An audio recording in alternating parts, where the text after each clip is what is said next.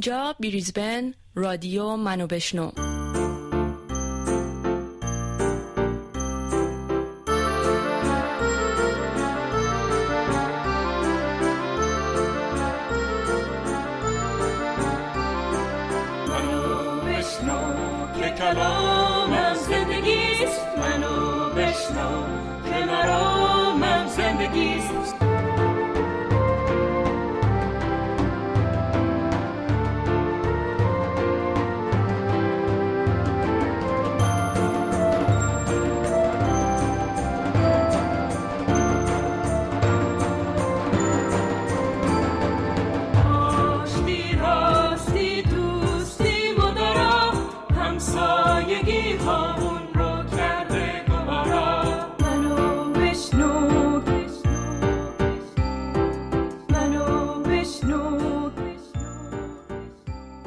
درودهای بی پایان بر همه شما عزیزان شنونده رادیو منو بشنو. امیدوارم در هر کجای دنیا که هستید حالتون خوب باشه و اوقات خوشی رو سپری بکنید. در این برنامه رادیو منو بشنو افتخار این رو داره که مهمان کلاب متافیزیک ادیان علم باشه با مدیریت کاوه آزاد گرامی و خیلی سپاسگزاری می‌کنم که اجازه دادن که این جلسه ای که ایشون تشکیل داده بودن رو ما در قالب یک برنامه رادیویی و پادکست پخش بکنیم. بسیار بسیار موضوع مهم و جالبی رو بررسی خواهند کرد و موضوع این هست ایرانی زاده شدن نیکبختی یا تیر روزی. و در خلال این جلسه آقای محسن بنایی یا مزدک بامدادان پزشک نویسنده و پژوهشگر تاریخ ایران و اسلام مهمان این کلاب هستند و ما هم این فرصت رو داریم که از دانش ایشون بهرهمند بشیم و مباحثی که در این جلسه مطرح خواهد شد رو به سمع شما عزیزان برسونیم. امیدوارم که این مطالب مورد نظر و لطف شما واقع بشه. ممنونم زهره عزیز. بسیار خوب. دوستان وارد صحبت با دوستان میشیم و بعد از مدتی که این بحثی بین دوستان حالا در گرفت و صحبت ها انجام شد حتما از شما دوستان عزیزم دعوت میشه که مشارکت بکنید و البته که ممنونتون هم هستیم. مزدک عزیز در شما هستیم. یک بار دیگه درود میگم به همه عزیزانی که در این بعد از ظهر یک شنبه در اینجا جمع شدن. من یک توضیح کوتاهی راجع به این ایده این اتاق اصلا بدم و این همین بود که اصلا چطور این به ذهن من رسید. پیش از اون یک سپاسگزاری ویژه می‌خوام بکنم از کاوه نازنین که با حوصله تمام این بیسوادی من رو در زمینه اینترنت و به خصوص کلاب هاوس تحمل کرد و در فرصت بسیار کمی این رو این اتاق رو اه، راه اندازی کرد.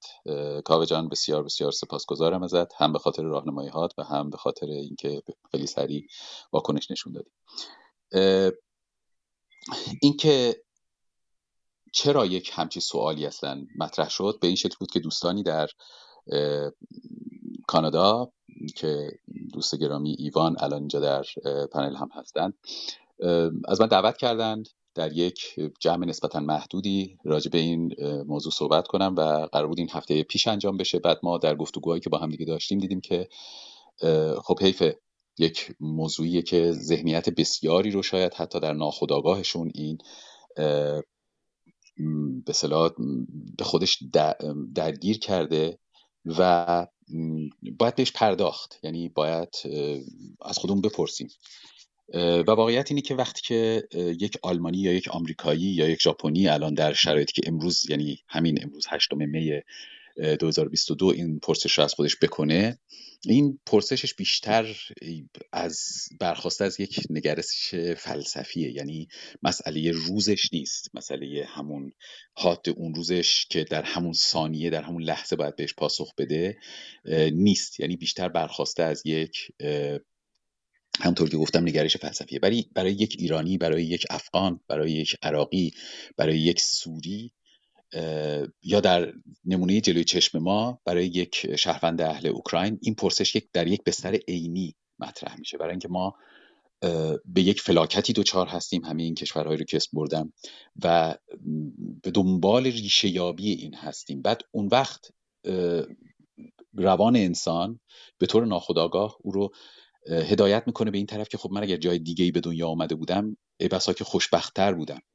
و آیا اصلا اصلا این تیر روزی که امروز بهش دوچار هستم آیا این به خاطر محل زندگی منه؟ یا دلایل دیگری درش وجود داره. من می‌خوام برای ورود به بحث و فکر می‌کنم این بحث رو ما به این شکل پیش خواهیم برد که من یک ورودی به بحث می‌کنم. شاید یه مقدار وقتتون رو می‌گیرم. شاید حدود 20 تا 30 دقیقه طول بکشه و بعد از اون دوست دارم که واقعا به شکل گفتگو و صحبت های کوتاه و مثل حتی اگر لازم بود پینگ پونگی بتونیم این بحث رو ادامه بدیم. قبل از هر چیزی این رو باید بگم که این پرسش اساسا از یک جهت عملا چیزی رو در زندگی ما عوض نمی‌کنه. برای اینکه خب ما به دنیا اومدیم هممون الان هم داریم زندگی می‌کنیم محل زندگیمون هم خودمون انتخاب نکردیم محل تولدمون رو خودمون انتخاب نکردیم و اساسا نقشی در اون نداشتیم. بنابراین اگر بخت نیک باشه یه توفیق اجباریه اگر هم تیر روزی باشه که خب باید با سوخت و ساخت. ولی از یک نظر دیگه و اون جنبه بود که باعث شد من به این موضوع بپردازم موضوع اتفاقا خیلی مهمه. یعنی می‌تونه در سرنوشت ما رو تغییر بده. جنبه اول یعنی اون مسئله تصادفی بودن وقتی مطرح میشه که خب ما تاریخ رو یک عکس ببینیم یا یک لحظه ببینیم. ولی تاریخ یک عکس نیست. تاریخ یک فیلمه. و اینجاست که اتفاقا این پرسش یک مفهوم بسیار مهم به خودش می‌گیره که محل تولد ما و رشد ما در یک بستر فرهنگی خاص چه تأثیری می‌ذاره روی تیر روزی یا نیکبختی ما؟ من اینجا می‌خوام چند تا مثال رو خیلی سریع بزنم برای اینکه منظورم بیشتر مشخص بشه و پیش از شروع این مثالا باید بگم که اصلا دنبال ارزش گذاری نیستم. یعنی اگر من از ژاپن حرف می‌زنم اصلا معنیش نیستش که ژاپن کشور خوبیه یا بدیه یا کارها و اتفاق کارهایی که اونها کردن حکومت ژاپن ملت ژاپن یا اتفاقاتی که برای اونها افتاده درست یا نادرست بوده. این رو اصلا از منظر ارزش گذاری لطفا بذارید کنار. فقط در رابطه با فرد و محیط تولدش داریم صحبت می‌کنیم. ببینید یه ژاپنی که در سال 1900 به دنیا آمده بود بدون شک یک انسانی بود از بسیاری جهات خوشبخت. شهروند یک کشوری بود که یک ابرقدرت به شمار می اومد در صنعت اقتصاد دانش داشت به سرعت پیشرفت می‌کرد. در سال 1905 اولین کشور آسیایی بود که تونست یک ابرقدرت اروپایی رو در جنگ شکست بده. همین انسان ژاپنی که تا اون موقع نیک بخت بود در ماه اوت سال 1945 تیر بخت تیر روزترین انسان روی زمین به شمار میومد شهروند یک کشور شکست خورده ویران و تحقیر شده بود که بمب اتم دو تا از شهرهاش رو از روی زمین پاک کرده بود. یک بار دیگه همین شخص در سال 1975 شهروند 75 ساله کشوری بود که بیشترین سرعت رو در زمینه تکنولوژی و اقتصاد داشت و از جهاتی می‌شد گفتش که دوباره یک انسان نیکبخت بود. نمونه دیگهش در مورد آلمان. کسی که در سال 1900 در آلمان به دنیا آمده بود شهروند یک امپراتوری پیشرفته نیرومند و رو به گسترش بود. کشوری بود که انبوهی از دانشمندان مخترعان اندیشمندان فیلسوفان رو در دامن خودش پرورده بود. این آدم در سن 18 سالگی شهروند یک کشور شکست خورده تحقیر شده بود که بخش های بزرگی از خاکش رو در جنگ از دست داده بود. دوباره همین شهروند در سن 35 سالگی بازم شهروند یک کشور بسیار نیرومند یا اگر درستتر بگیم نیرومندترین کشور اروپایی بود در سال 1935 با یک اقتصاد رو به رشد و رفاه روزافزون. همین آدم دوباره در سال 45 سالگی شهروند یک کشور ویران شده شکست برده تحقیر شده بود و باز هم بخشهایی بخش وسیعی از خاکش رو از دست داده بود.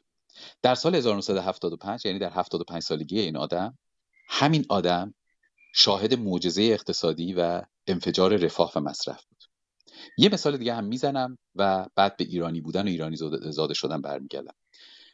یهودیا در سال در طول 1900 سال 1900 اندی سال اساسا به این تیر روزی دوچار بودن. یعنی در هر کشوری که به دنیا می اومدن دوچار تیر روزی بودن. فقط به خاطر یهودی بودنشون. فرقی نمی‌کرد که تو کدوم کشور باشه. ولی حالا هرچی اگر تیر روزی هم نبود دیگه حداقل می‌دونیم که نیکبختی هم نبود. ولی اگه بخوایم تاریخ به تاریخ نزدیک خودمون برگردیم کسی که در اروپا مخصوصا در آلمان در همون بازه زمانی بالا یعنی مثلا در سال 1900 به عنوان یهودی به دنیا میمد در سالهای میان 1933 و 1945 به طور قطع دچار تیر روزی بود. یعنی ابعاد این تیر روزی رو همه می‌دونیم و نیازی نیست که اصلا من تکرارش بکنم. ولی همین یهودی زاده شده در اون مقطع در سن 75 سالگی شهروند اسرائیل بود یعنی یک کشوری بود. پیشرفته آزاد نیرومند که در همه جنگهاش پیروز شده بود تونسته بود برای شهروندانش یک رفاه نسبی رو فراهم بکنه و با استفاده از دانش روز و تکنولوژی مدرن در دل بیابون حتی کشاورزی کنه و صادرات کشاورزی داشته باشه. در هر سه این مثال ها ما با یه نفر سر و کار داریم با یک فرد. روند زندگی این فرد رو بررسی کردیم. اگر ما در لحظه بیاندیشیم شما روند رو بذارید کنار و فقط یک مقطع از زندگی آدم رو بیارید بیرون به طور قطع می‌تونید خیلی راحت به این پرسشی که من مطرح کردم اینجا پاسخ بدید. ولی وقتی روند رو نگاه بکنید اون وقت قضیه دیگه به این سادگی نخواهد بود. پس پرسش ما در واقع باید این باشه که بستر فرهنگی کشور زادگاه یا فرهنگی که در اون زاده میشیم تا کجا در تعیین این روند تأثیر گذار بوده. من اگه بخوام حالا چند تا مثال از برای در مورد همین نمونه آخر بزنم مثلا ببینید در فرهنگ یهودیان تپه سیون خیلی تپه مهمیه مقدس اون تپه که کوه معبد بر فرازش ساخته شده. خب این یک مفهوم صد درصد دینیه ولی اندیشه اون افرادی که خواستند یک رهایی از اون وضعیت فلاک فلاکت بار خودشون داشته باشن تونست این رو یک سرمایه فرهنگی بکنه و ازش جنبش سیونیسم یا جنبش ناسیونالیسم یهود رو بسازه. باز هم تکرار می‌کنم اصلا بحث بر سر این نیستش که سیونیسم چیز خوبیه یا بدیه. مسئلهش فقط برای سود و زیانش برای اون فردیه که در اون بستر فرهنگ فرهنگی داره زندگی می‌کنه. یک مثال دیگه هم می‌زنم. ببینید یک آینی هست یک مسئله دینی در واقع یک آین دینی هست در بین در آین یهود به نام آلیا که یه چیزی تقریبا مثل همون حج ما میمونه. این یک به اصطلاح اصطلاح کاملا دینیه یک آین کاملا کاملا دینی بوده بوده البته الان دیگه نیست توضیحشو میدم. و اون همینه که هر یهودی یک بار حداقل باید اروج کنه. آلیا یعنی اروج بالا رفتن. بالا بره از تپه سیون و به بالای کوه معبد برسه. از دل این سرمایه دینی جنبش سکولار سیونیسم تونست یک ابزاری درست کنه برای مهاجرت یهودیان به اسرائیل. و امروز وقتی که شما میگین آلیا دیگه کسی به بود دینی اون نگاه نمی‌کنه. به این نگاه می‌کنه که هر یهودی که در هر جای دنیا زندگی می‌کنه اگر بره و ساکن اسرائیل بشه میگن ایشون آلیا کرده. در صورتی که ممکنه اصلا بیدین باشه ممکنه مارکسیست باشه ممکنه آتئیست باشه. ولی از وابستگی قومیش به قوم یهود باشه. این رو فقط به عنوان اشاره گفتم که اون دستمایه های بستر فرهنگی چرا می‌تونه تاثیر بذاره؟ برگردیم به ایران خودمون.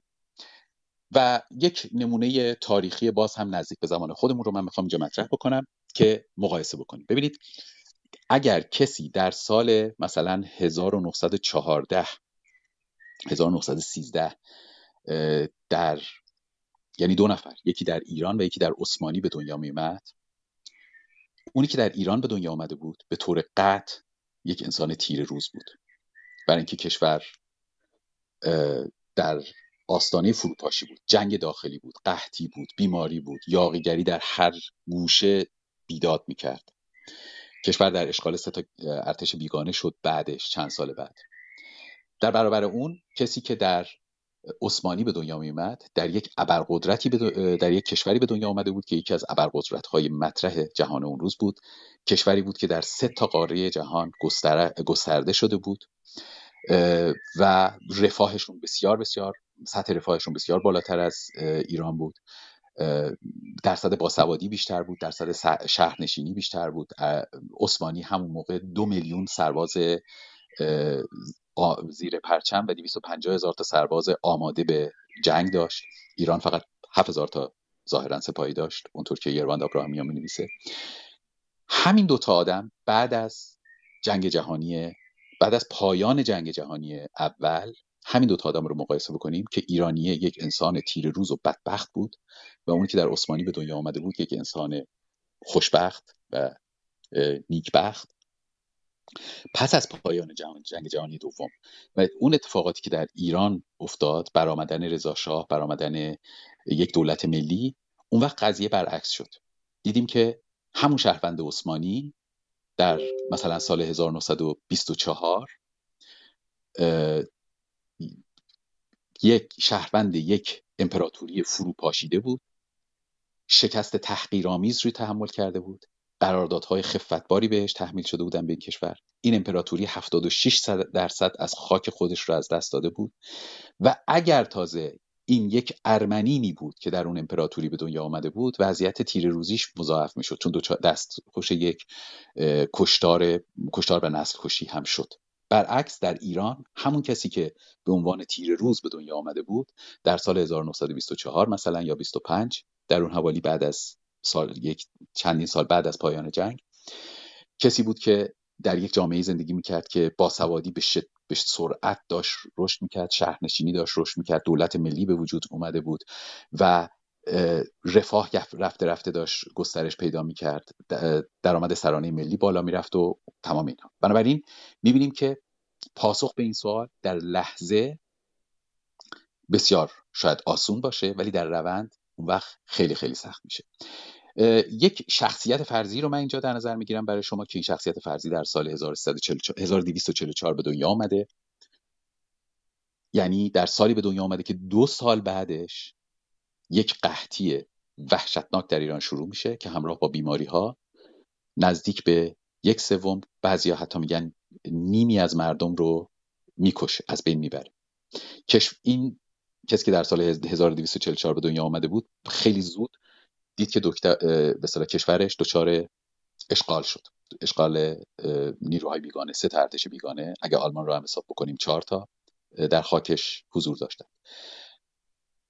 هیچ آینده ای برای این کسی که در سال 1244 به دنیا آمده بود متصور نبود. کشور در جنگ داخلی بود. گرسنگی بیماری بیسوادی یعنی همه اون نکبت هایی که شما می‌تونید برای یک جامعه متصور باشین در سال 1000 ببخشید 1294 من اشتباه گفتم. تصحیحش می‌کنم. 1294 یعنی تقریبا نه سال بعد از فرمان مشروطه. تمام نکبت هایی رو که شما می‌تونید برای یک جامعه تصور بکنید در اینجا وجود داشت. همین آدم مثلا ده سال بعد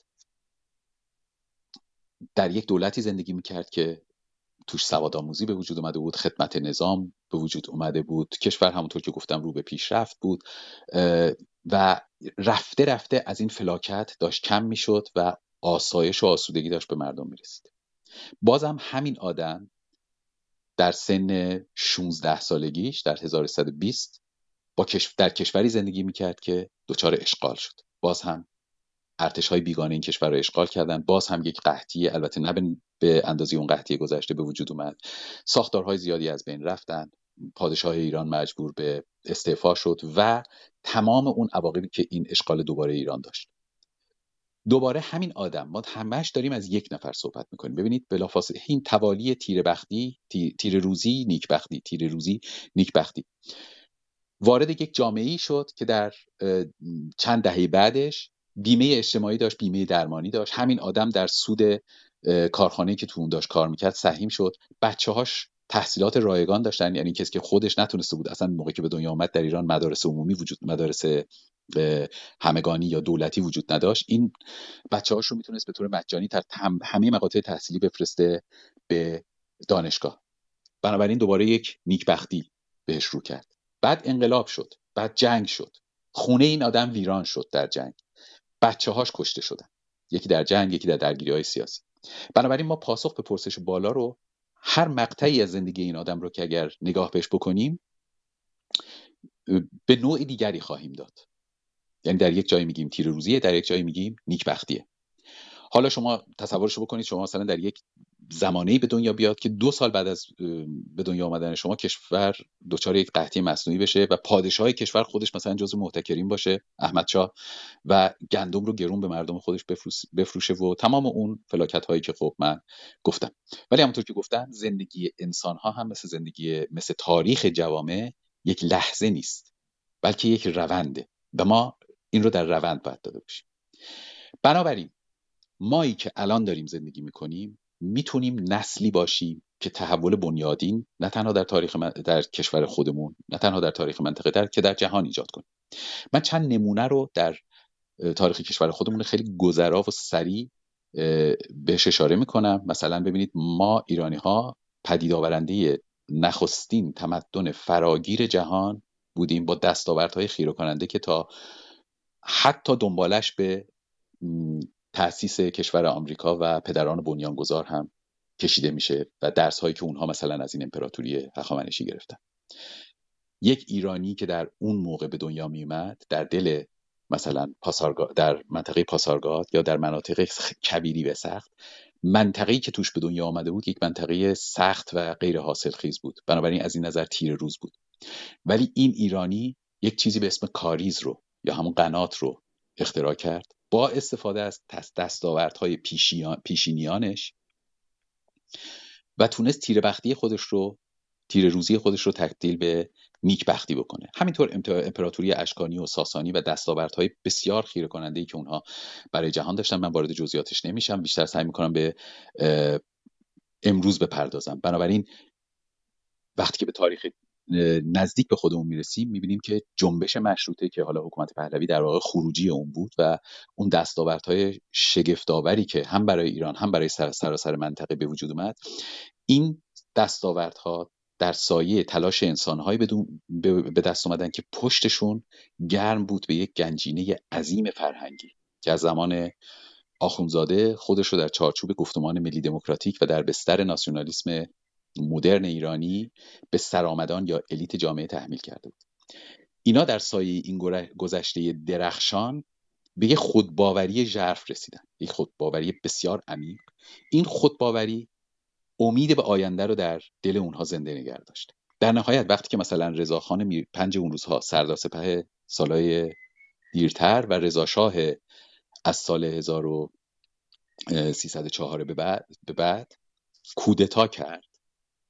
اونها فرصت رو مختنم شمردند اون دستمایه فرهنگی چند هزار ساله رو آوردن تبدیل کردن به یک سرمایه اجتماعی و گفتم همونطور که دیدید گفتم که سرنوشت ما در مقایسه با عثمانی و ترکیه در این مقطع زمانی دیدید که چه شد. بالا گفتم.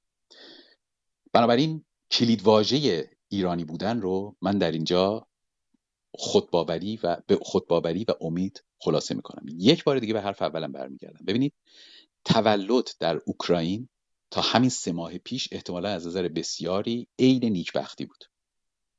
بسیاری از ایرانی ها اصلا و تعدادشون هم کم نبود. سعی می‌کردن به هر قیمتی شده برن در اوکراین زندگی کنن تحصیل کنن اونجا برای اینکه خب کشوری بود که بی اقتصاد رو به رشد داره داشت قبل از جنگ. شرایط اجتماعیش برایشون بسیار بهتر از خود ایران بود و الاخر. ولی الان چی؟ آیا الان هم میشه گفت به دنیا آمدن در اوکراین یک نیکبختیه؟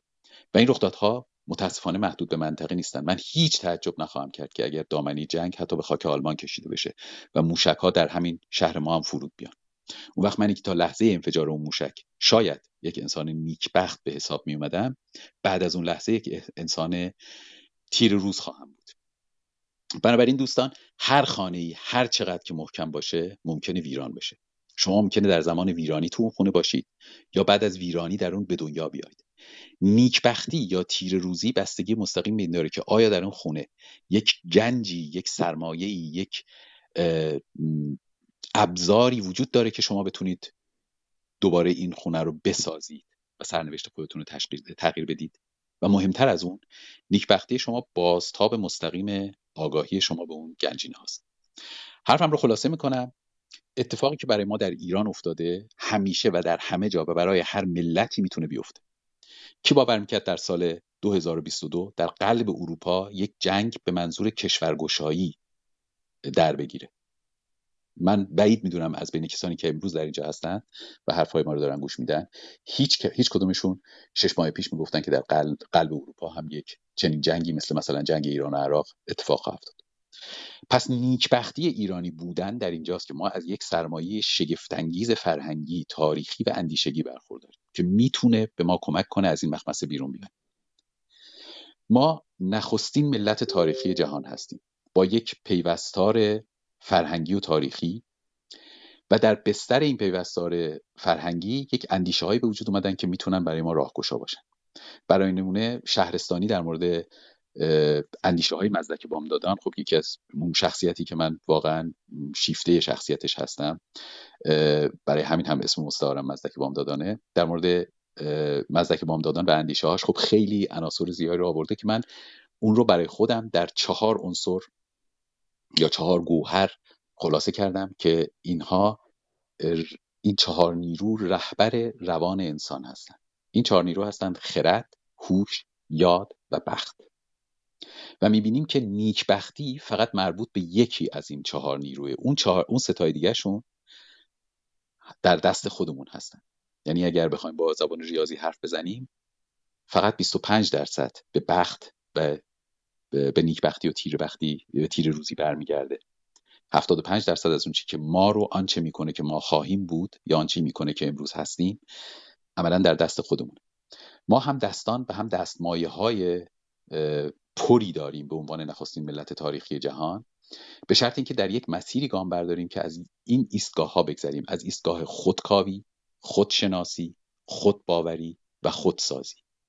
و این مسیر رو میشه به یک درختی تشبیه کرد که میوش امیده و امید اساسا چیزی نیست جز بهرهگیری از گذشته برای ساختن آینده و نگاهی که همیشه به پیش رو دوخته شده نه به پشت سر.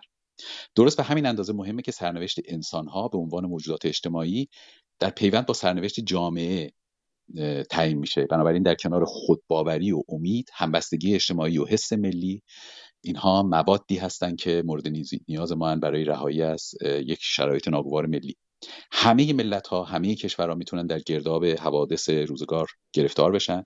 این مسئله اصلا در اختیار ما نیست. بعضی وقتا ما می‌تونیم روش تاثیر بذاریم ولی در اغلب موارد در دست ما نیست. مثلا حتی اگر یک سونامی در یک کشوری اتفاق میفته این در دست مردمان اونجا نیست. جنگ ها رو شاید حالا بشه یه مقدار مستثنا کرد. شاید بشه تاثیر گذاشت در اکثر موارد ولی نمیشه.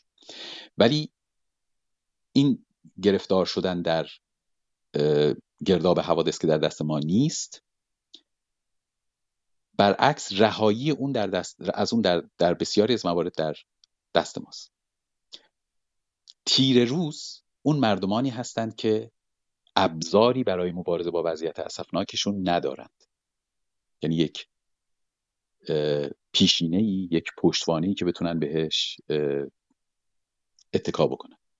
نیکبختی ولی مال اون مردمانیه که درخت هستی اونها در اصل در یک بستر دراز زمانی و غنی فرهنگی ریشه داره. یعنی ریشه های به اون درخت هستیشون در یک زمینیه که یک زمین بارور از نظر فرهنگی و اونها توان خودباوری و امید و همبستگی رو دارن. کوتاه سخن این که سرنوشت فرد از سرنوشت جمع جدا نیست و سرنوشت جمع هم برایند سرمایه های فرهنگی و اراده گروهی برای نجات و رهایی خیشتنه شما هر چقدر هم با اراده باشید بدون یک دستمایه فرهنگی و پیشینه ای از تجربه های تاریخی موفق نخواهید شد. این پشتوانه فرهنگی و اون پیشینه تاریخی مثل یک دستی هستند که وقتی شما زمین می‌خورید به سوی شما دراز میشن و برای برخواستن از زمین به شما کمک می‌کنه با چنین تعبیری من پاسخ این پرسش رو که آیا ایرانی زاده شدن یک نیکبختیه یا یک تیر روزی به تک تک شما واگذار می‌کنم و از حوصلتون سپاس گذارم.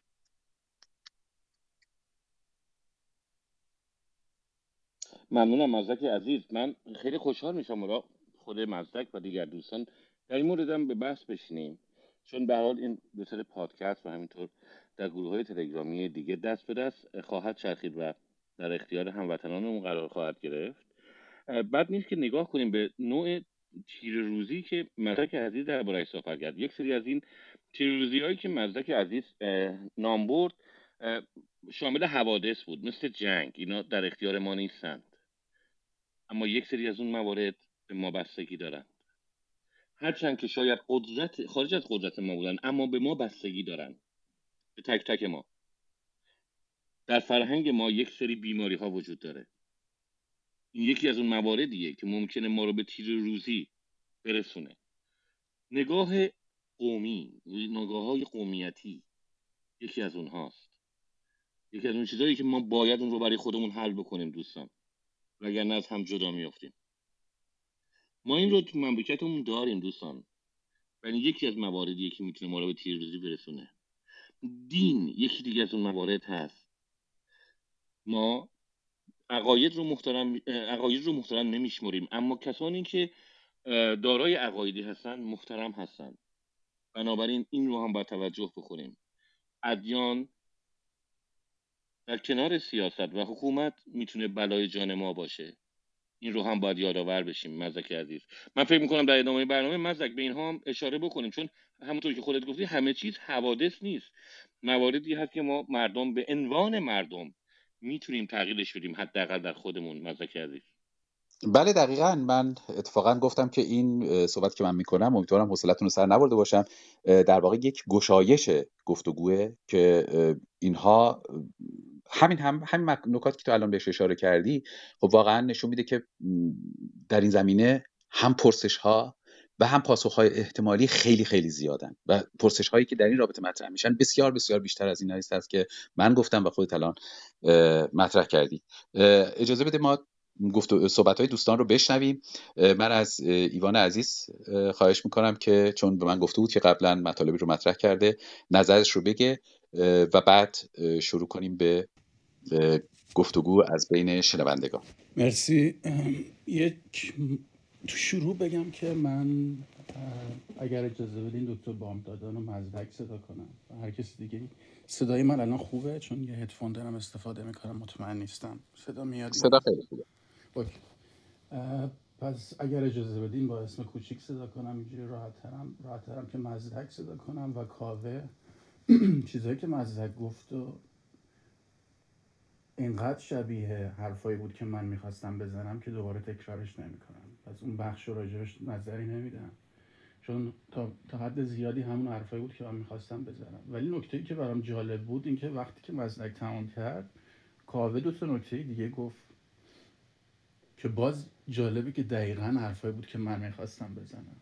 یعنی نشون میده که ما چقدر چقدر جنبه های مشترک هست اون چیزی که شروع بحثه برای من اینه که اصلا ایرانی بودن چی هست؟ اصلا چیزی که من بهش میگم هویت ایرانی منظورم چیه؟ یعنی الان شما توی حرفای مزدک یه بخش مشترکی رو دیدین تو حرفای کاوه یه بخش مشترکی رو دیدین. همونایی که من می‌خواستم بگم. پس فکر می‌کنم ما یه چیزای مشترکی داریم که این هویت ما را تشکیل میده. چیزی که نکته اول راجعش می‌خوام حرف بزنم یا درستتر بگم می‌خوام مزدک راجبش بیشتر برام حرف بزنه. این هویت ایرانیه. یعنی اینکه فکر می‌کنم که خود من اینجوری می‌بینم که حمله عربو به ایران یه cultural imposition می‌بینم. یعنی یه تحمیل فرهنگی می‌بینم. 1400 سال پیش نه تنها اون حمله عرب که هر جای دیگه مثلا اگه مسیحی ها رفتن توی آمریکای جنوبی و الان یه بخش عمده ای از اون آدم ها الان کاتولیکن. مثلا توی مکزیک یا کلمبیا یا جایی شبیه به این. و زبونشون اسپانیاییه. این کالچرال ایمپوزیشنه و فکر می‌کنم کسی که توی مکزیکه الان هویت یه مش قاعدتا من هرگز مکزیک نرفتم ولی فکر می‌کنم یه مشکل تعریف هویتی برای خودش داره. توی ایران این اتفاق افتاده. به نظر من یک اولا می‌خوام مزدک اینو بعد راجش برام حرف بزنه که هویت ایرانی چی هست. اینی که ما میگیم ایرانی بودن فکر می‌کنم یه مقداری باید تعریفش رو بدونیم. فکر می‌کنم ما هویتمون از دست دادیم. این حداقل نقطه شروعه برای من. فکر می‌کنم ما چیزی به اسم ایرانی بودن الان نداریم. اصلا. همه جایی میگیم این توی کالچر ماست توی کالچر ما اینجوریه و خیلی وقتا اصلا من اونو نمی‌فهمم که کجاش تو کالچر ماست. مزدک تو حرفاش راجع به هخامنشیان و اشکانیان و ساسانیان حرف زد و فکر کنم خودش هم می‌دونه. یعنی کافیه کسی اسم هخامنشیان رو بیاره من احساساتی میشم. اینقدر دوست دارم اون دورانو. ولی چیزایی که الان می‌بینم اصلا اون نیست. من هیچ اگه اصطلاح هیچ رو استفاده نکنم یا اصلا من ارتباط کمی می‌بینم. بین چیزی که ما الان به عنوان فرهنگ ایرانی می‌شناسیم و چیزی که پیش از اسلام تو ایران بوده این به نظر من مشکله. مثلا آقای میاد سر دخترش رو می‌بره به خاطر اینکه دختره نمی‌دونم چی کار کرده مثلا اون ناموسش رو می‌خواد حفاظت کنه. یه از این حرفایی که می‌زنه اتفاقایی که می‌بینی من اینو نمی‌فهمم که میگن تو فرهنگ ماست. این تو کدوم فرهنگ ماست؟ یا خیلی دیگه از اتفاقایی که میفته هجاب نمی‌دونم دروغ گفتن. حالا مزدک اینا رو می‌دونه. من تو تاریخ یونانی ها رو که میخوندم اصلا ایرانی ها معروف بودن به اینکه دروغ نمیگن. ایرانی ها آدمایی بودن که دروغ نمی‌گفتن. الان چیزی که ما به اسم ایرانی بودن ازش یاد می‌کنیم کدوم یکی از خصلت های ایرانی ها رو داره؟ من یادمه توی یکی از جنگایی که ایران با یونان داشت توی کتاب یونانی هست ما که اونقدر تاریخی تو ایران نداریم از برکت cultural imposition که اتفاق افتاد. اون کتاب تاریخی یونانیه موقع جنگ نوشته بود که یونانیا یعنی اسپارت و آتن حتی کشوری به اسم یونان نبوده دو تا شهر اصلی اسپارت و آتن. بین خودشون قرعه کشی کردن که کی جلوی اون بخشی از سپاه ایران باشه که ایرانیا بودن. یعنی سپاه ایران شامل بخش هایی از اون ملیت هایی بود که تحت یه نام کلی به اسم ایران بودن. ممکنه مصری بود ممکنه مال سوریه بود لیبی بود خیلی کشورهای دیگه. و یه بخش کوچیکیش ایرانی بودن. یعنی آریایی که تو منطقه بودن. اینقدر اینا احترام داشتن که نمی‌خواستن باشون مواجه بشن. یعنی اسپارتیا و آتنیا می‌خواستن دوری کنن از اون بخشی که خود ایرانیا بودن. شما ببینید وقتی خشایارشا حمله می‌کنه به خاطر اینکه آتن یا یونانیا حمله می‌کردن به سوریه یه بخشی از سوریه اسم سارد باز مزدک اینا رو دقیق تر از من می‌دونه. خشایارشا حمله می‌کنه که اینا رو ادب کنه که دیگه به اون محدوده ایران برای دزدی حمله نکنن. وقتی از اسپارت داره رد میشه 300 تا اسپارتی جلوش میستن جلوی ارتش ایران. همه کشته میشن و خشایارشا یه مجسمه این تو تاریخ خود یونانی است یه مجسمه به احترام آزادگی اون آدما براشون می‌سازه. یعنی شجاعتی که ایستادن جلو ارتش ایران. که توی حکایت هایی که باز تو کتاب یونانیا بود هم داستان ماراتونه. یعنی ادعا می‌کنن که ارتش ایران رو توی یه جای زمان داریوشه. نمی‌دونم داریوش دوم بود چی بود. شکست دادن و بعد یه نفر از یونانیا میدوه تا اون خبر شکست ایرانیا رو برسونه. و اینقدر میدوه تا میمیره. یا اونجایی که می‌رسه یه همچی چیزی. و اسمشو می‌ذارن ماراتون. به خاطر اینکه تو اونجا دو ماراتون از اونجا میاد. یعنی شما ارزش ایرانی ها رو چیزی که باس... چیزی که حالا خیلی از تاریخ نگارا ایرانی اصلا اینو قبول ندارن که همچی جنگی بوده. ولی ببینید این آدما برای مشروعیت دادن به خودشون برای اینکه بگن ما عددی هستیم می‌گفتن اینجوری هستیم ما با ایران مثلا مواجه شدیم. مثل یه کسی که یه پهلوانی تو شهر باشه بره جلوش بیسته. یعنی ایرانی ها نشانه ای بودن از آدمایی که یک مورالیتی لول بالایی داشتن. توی کتاب های مقدسشون ایرانی ها خب بهتون می‌گفتم که پس ایرانی یه همچین وجههی داشتن تو کتاب های مقدس هم مسیحی ها ببینید هم یهودی ها ببینید. ماجرای این که کوروش آزاد کرد این همه اینا رو صحبتاش شنیدید. اینکه مسیح قبل از اینکه بخواد متولد بشه سه تا ایرانی هستن که میرن پیش مادرش. احتمال اصلا تو این بحث هست که اصلا همچین کسی به اسم مسیح بوده است یا نه؟ یا همچین آدمایی رفته اند یا نه؟ که ممکنه اصلا همش یه کسی از خودش ساخته باشه. ولی موضوع اینه که اون دوران از ایرانیا برای مشروعیت دادن به حرکات خودشون استفاده می‌کردن. یعنی اگر یه ایرانی می‌گفتن آره ایرانی گفته این درسته یعنی درست بود. اگه یه ایرانی گفته اینجوری هست یعنی راست بود. چیزی که من به عنوان فرهنگ ایرانی و هویت ایرانی می‌شناسم ایناست. و چیزی که می‌خوام بگم که ما الان نداریم دقیقا ایناست. ما الان همچی چیزایی نداریم. بعد میگیم ما ایرانی هستیم و هویت ما. پس نکته اول برای من اینه که ما هویتمون رو دوباره بشناسیم. چیزی که فکر می‌کنم اون مکزیکیه بهش نیاز داره کلمبیایی یا مصریه. من دیدم یه کسی رو یادم یکی از بچههایی که اینجا دیده بودم الجزایری بود. بعد می‌گفت ما عرب نیستیم. ما مسلمانی به خاطر اینکه مسلمان حمله کردن به ما فکر می‌کنین ما عربیم. یا دوست مصری داشتم همینجور. ما همه اینا رو عرب می‌بینیم. اگر الجزایری فکر می‌کنیم عربه. اگه مصری فکر می‌کنیم عربه. مسلمونه چرا؟ چون cultural imposition اتفاق افتاده. چون فرهنگ بهشون تحمیل شده. ولی اون الجزایریه اینو دوست نداشت. اون مصریه اینو دوست نداشت. اون کسی که تو مکزیکه اینو دوست نداره. چون می‌خواد هویت شخصی خودش رو داشته باشه. فرهنگی که از آدمایی که تو منطقه بودن اومده. ایرانیه باید culture ش از خودش اومده باشه. دینش از خودش اومده باشه. نوع حکومتش از خودش اومده باشه. زبانش از خودش و هر کشور دیگه. نباید بهش تحمیل بشه. یه نکته. نکته دوم چیزی که کاوه راجبش حرف زد. و به نظر من خیلی مهمه. راجب دین و دین خویی. برای من صرفا مفهوم دین نیست. چیزی که برای من بیشتر مهمه مفهوم دین خوییه این مشکل اصلی ماست. یعنی من میگم که واکنشی که ما آدما نشون میدیم به ایدئولوژی هایی که هست.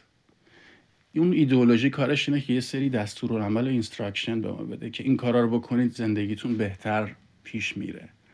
اینکه ما چجوری باش مواجه میشیم این اون صفت دین خوییه. یعنی کاری که ایدئولوژی می‌کنه اینه که به ما category میده.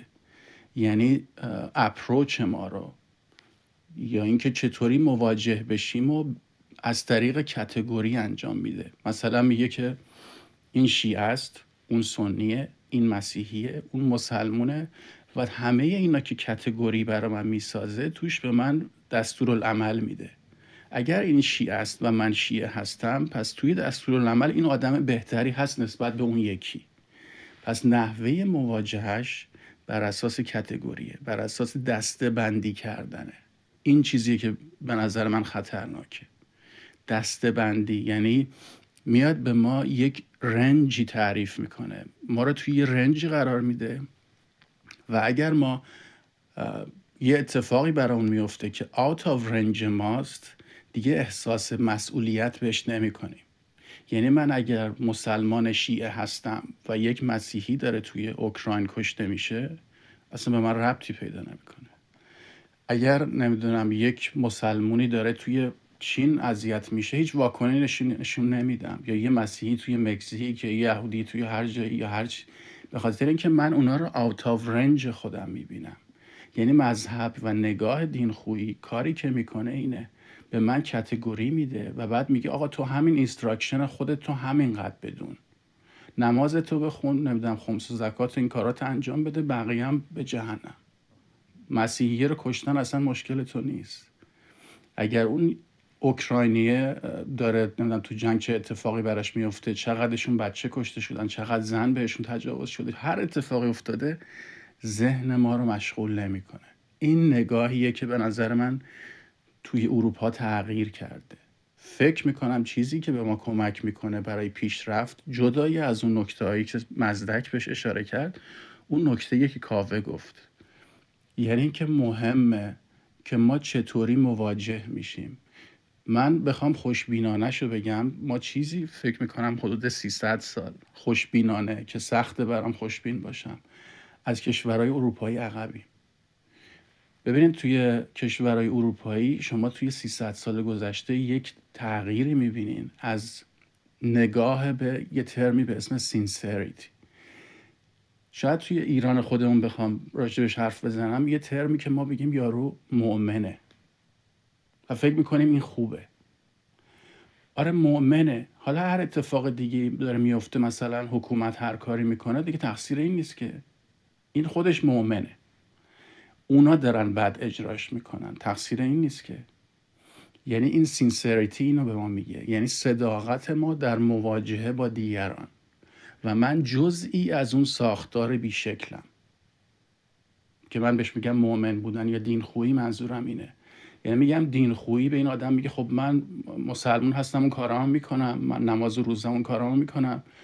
و بقیه حالا دارن چه می‌دونم بچه رو با تیر می‌زنن یا اون یکی شکنجه میدن یا به اون زن تجاوز می‌کنن یا دیروز پروزی که بهم می‌گفت که توی مشهد نمی‌دونم راسته یا نه که لیست دادن برای دخترایی که میفروشن. یعنی برای کسایی که میان زیارت از عراق یا کشورهای دیگه بهشون رقم میدن. نمی‌دونم این واقعا راستی. من ندیدم خود همچی لیستی. بعد می‌گفت اگه دختره باکره باشه یه مبلغی اضافه تر به اون لیسته میدن. یعنی مثلا صد هزار تومان اضافه تر اگر باکره باشه. وقتی که من آوت آف رنج هستم اگه توی ایرانم توی مثلا اصفهان زندگی می‌کنم میگم خب اون مشهدیه. به من ربطی نداره. من نماز روزم رو انجام میدم اون کارا رو و اون رو دارن اسلام رو بعد اجرا می‌کنن. فوقش اگه بخوام یه کسی از من بپرسه اینو میگم. این نگاه دین خوه یعنی من احساس مسئولیت نمی کنم در صورتی که تو اروپا 300 ساله که این تغییر کرده. با چیزهایی که توی روشن فکراشون تو کتاباشون می‌بینین نگاهی که فیلسوفاشون آوردن. من چند تا رو بهتون آدرس میدم ولی به این همه حرفایی که من می‌زنم به این معنی نیست که درسته. من دقیقا با مزدک موافقم. حداقل تو حرفای من همه رو به چشم مزخرفات ببینین. فقط من می‌خوام براتون سوال ایجاد بشه که ببینین آیا اینجوری هست یا نه. دستایوسکی یه کتابی می‌نویسه به اسم جنایت. مکافات بله، قبل از اینکه وارد بحث بعدش بشیم من ببین نمونه های خیلی زیادی رو که آوردی تقریبا همش یه فهرستی از نمونه های تیر روزی بود. الان اگر برگردیم به پرسش همین بحث یعنی پرسشی که در واقع خودت مطرحش کردی و من یه مقدار بستش دادم الان به طور مستقیم در این رابطه چی میگی؟ یعنی این فهرستی که خب تیر روزی طبیعیه ما الان شرایط ایران رو به خیلی خوب می‌شناسیم هممون. ولی پاسخی که به این پرسش میدی چیه؟ جدا مم. از اون که خب مسلمه ما می‌تونیم از تجربیات کشورهای دیگه همیشه استفاده کنیم حرفی که همیشه من می‌زنم. ما می‌تونیم از تجربه ها بیاموزیم ولی ما نمی‌تونیم اونها رو تکرار کنیم. تکرار تجربه, تجربه مسلما به شکست می انجامه ولی در رابطه مستقیم با این فهرستی از تیر روزی که آوردی پاسخ مستقیمت به پرسشش پرسشی که مطرح شده چیه؟ ببخشید اگه طولانی شده من حیفم میاد. دیگه در حد دو سه دقیقه رو نگم. چون بعد می‌خوام بگم چطوری میشه از اینا استفاده کرد. یعنی یک و دو رو گفتم. بعد می‌خوام بگم با استفاده از اینا ما توی سه حالا می‌تونیم چه کار بکنیم؟ توی مرحله بعدی. اگر مزدک اجازه بدید من در حد دو سه دقیقه سعی می‌کنم خلاصش کنم. می‌خوام بگم یه روندی تو اروپا اتفاق افتاد. مثالی که می‌خواستم براتون بزنم کتاب جنایت و مکافات داستایوسکیه یعنی اینکه از اون روند یه کسی با یه تبر یه پیرزن رو می‌کشه. چرا این کارو می‌کنه؟ به خاطر اینکه یه شیفتی داشته پیدا می‌شده. از سینسریتی که من یک آدم بیهویتی هستم که توی جمعی هستم فقط باید اون مکان خودم رو توی اون جمع داشته باشم و صداقت داشته باشم با دیگران. این برخورد دین خوبه به نظر من. و تغییرش به اوتنتیسیتی یعنی اصالتی که من حالا خودم به عنوان فرد باید خودم رو تعریف کنم و بعد برای خودم تصمیم بگیرم و برای دیگران هم این مسئولیت رو دارم. توی مکتب اگزیستانسیالیسم اینو می‌بینیم و برای همینه که ژان پل میگه تمامی یک انسان از تمامی انسان ها ساخته شده است. پس اگر این شیفت توی اروپا دیده شده اگر این من به عنوان ایرانی ازش استفاده کنم هر حرکتی من باید نسبت بهش موضع بگیرم. این چیزی که بعد ازش استفاده کرد. اگر تو مشهد اون اتفاق میفته من out of range نیستم.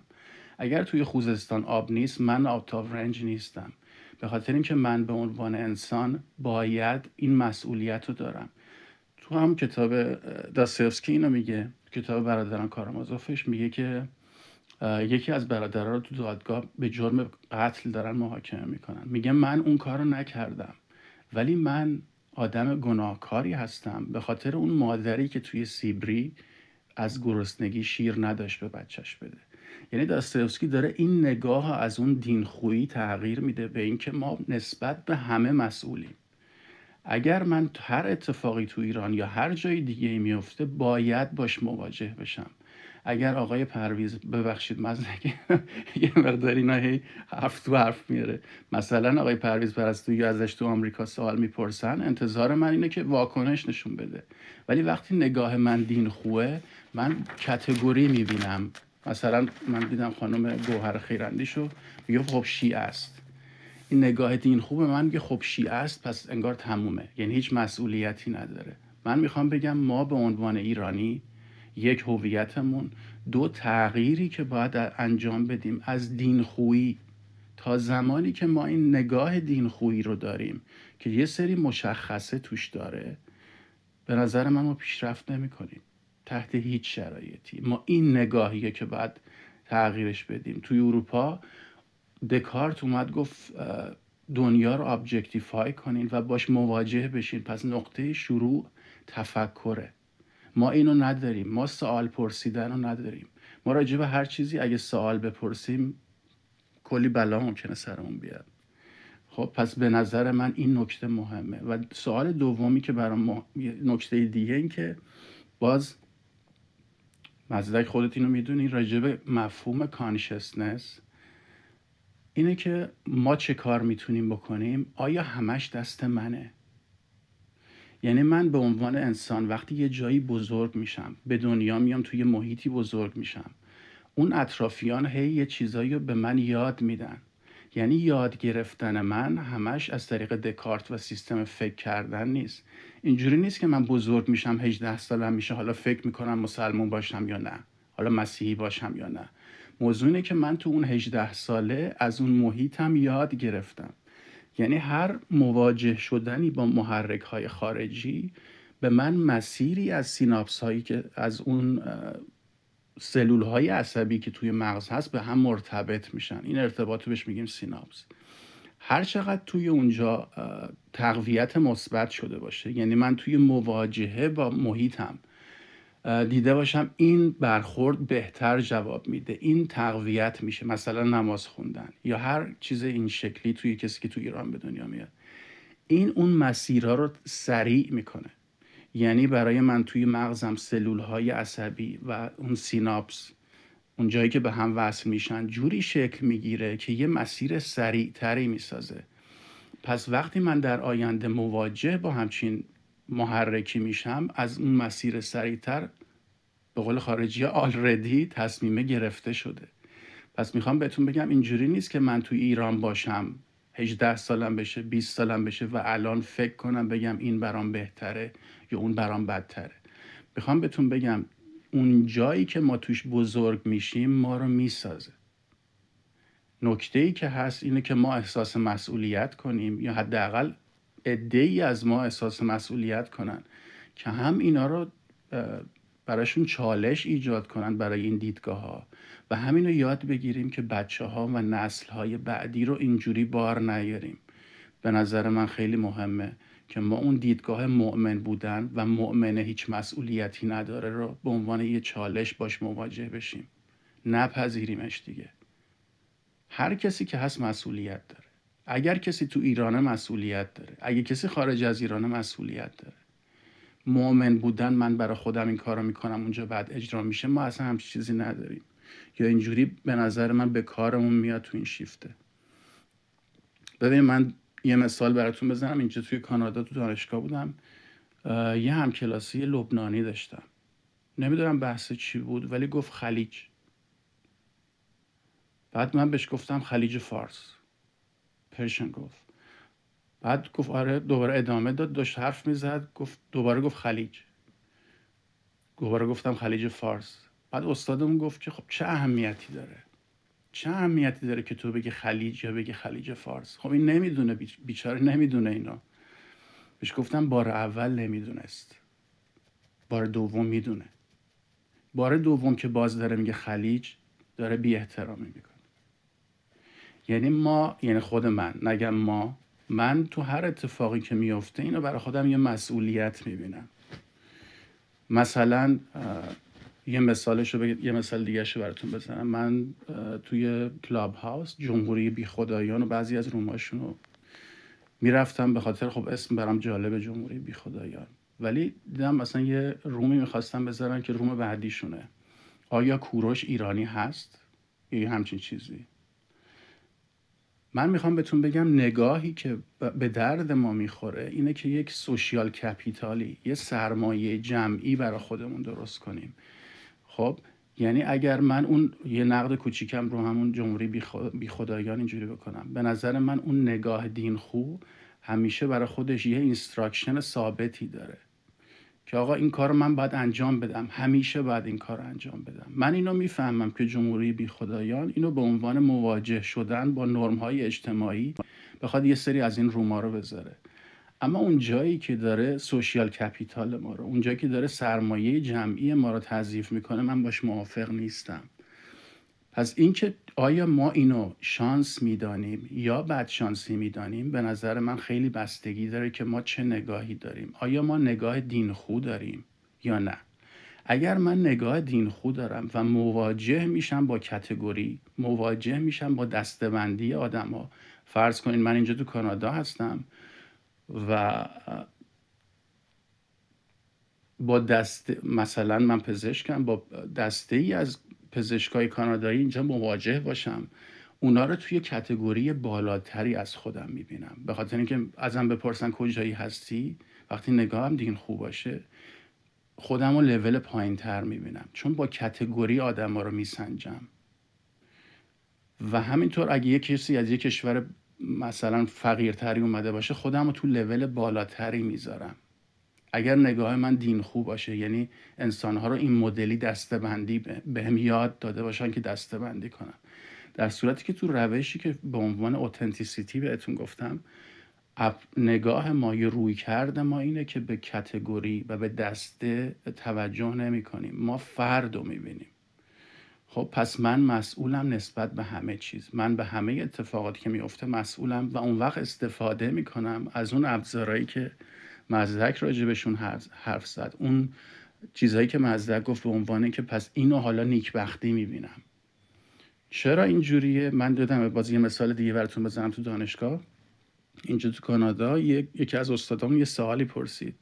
گفت اگر اون جایی که به دنیا اومدین به دنیا نمی اومدین دوست داشتین تو چه کشوری متولد می شدین خیلی از بچههایی که حرف می‌زنن مثلا مکزیک به دنیا اومده بود یا نمی‌دونم کوبا به دنیا اومده می‌گفت دوست داشتم آمریکا به دنیا می اومدم چون وضع زندگیم بهتر بود. من کلی از یا نگم کلی یه سری از دکترای ایرانی تو همین کانادا رو دیدم. متخصص یا فوق تخصصه و بعد میگه که بد شانسیه کاش ایران به دنیا نیومده بودم. کاش همین کانادا به دنیا آمده بودن. این بده. اون استاد ما وقتی اینو گفت نوبت من که شد گفت اگه ایرانی متولدم. من گفتم اگه ایرانی متولد نشده بودم دوست داشتم ایرانی متولد می شدم چرا اینجوریه؟ گفت چرا آخه شما ایرانیه که مگه چند چه, چه درصدی از آدم ها اصلا فارسی حرف می‌زنن؟ یا چه اهمیتی داره؟ گفتم دقیقا به همین دلیل که تنها باری تنها دفعه ای توی تاریخ بشر که تقریبا نصف دنیا تحت یه نام به اسم ایران بوده. و هر کدوم از اونا زبون خودشونو داشتن مذهب خودشونو داشتن ایران بوده. اینا cultural imposition رو انجام ندادن. یعنی یه تجربه بشریه بر ایرانیا و من می‌تونم از این سرمایه استفاده بکنم به نفع خودم. می‌تونه به من کمک بکنه اون چیزی باشم که خودم می‌خوام. یعنی من اینجا ایرانی بودن برام میشه نیکبختی. به عنوان یک سرمایه ازش استفاده می‌کنم. من اون هویت ایرانی رو ازش استفاده می‌کنم. ببخشید من خیلی طولانی حرف زدم. می‌خوام اینجا قطعش کنم که خستتون نکنم. ولی اگه یه نکته یه چیزی بود حتما در خدمتم. امیدوارم امیدوارم یه جوری چی میگن confusing حرف نزده باشم. ممنونم. حتما دربارهش بحث می‌کنیم و صحبت می‌کنیم. مطمئنا دوستانی هم هستن که در حال نظر موافق و مخالفش رو می‌خوان اعلام کنن در بعد از صحبت های سوشیان عزیز حتما درباره این مواردی که گفتی بیشتر خواهیم شنید. ایوان عزیز. مزدک عزیز هستیم در خدمت شما. من ترجیح میدم فعلا بشنویم و بعد از شنیدن سخنان سوشیان فکر می‌کنم که اگر دوستانی هم که در اون قسمت شنوندگان هستن خواستن صحبتشون رو بکنن بسیار بسیار مایلم که بشنوم صحبت ها رو. گفتم من خیلی دوست دارم که اینجا به شکل گفتگو انجام بشه و تا جایی که ممکنه رد و بدل بشه اطلاعات و صحبت ها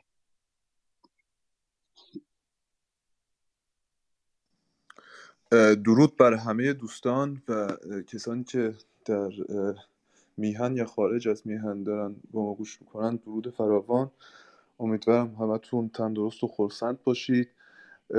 قبل از اینکه پیش از صحبتم یه خواستم یک سپاسگزاری بکنم از آقای بنایی آقای کاوه زهر خانم ایوان و دیگران که به من این موقعیت رو دادن که بتونم بیام صحبت کنم و تلاش می‌کنم که سخنهای خودم رو کوتاه بکنم که بحث یه خورده جریان بگیره و دیگران هم بتونن نظرات خودشون رو بیان کنن. به نظر من یه نکته خیلی مهم برای پاسخ دادن به این پرسش این است که فردی که می‌خواد درباره این پرسش فکر بکنه یا بیندیشه اه، در درون ایران به دنیا آمده یا توی ایران زندگی می‌کنه در حالی که داره درباره این پرسش فکر می‌کنه یا آیا در خارج به دنیا آمده یا حداقل مهاجرت کرده باشه و در یک کشور دیگه داره زندگی می‌کنه.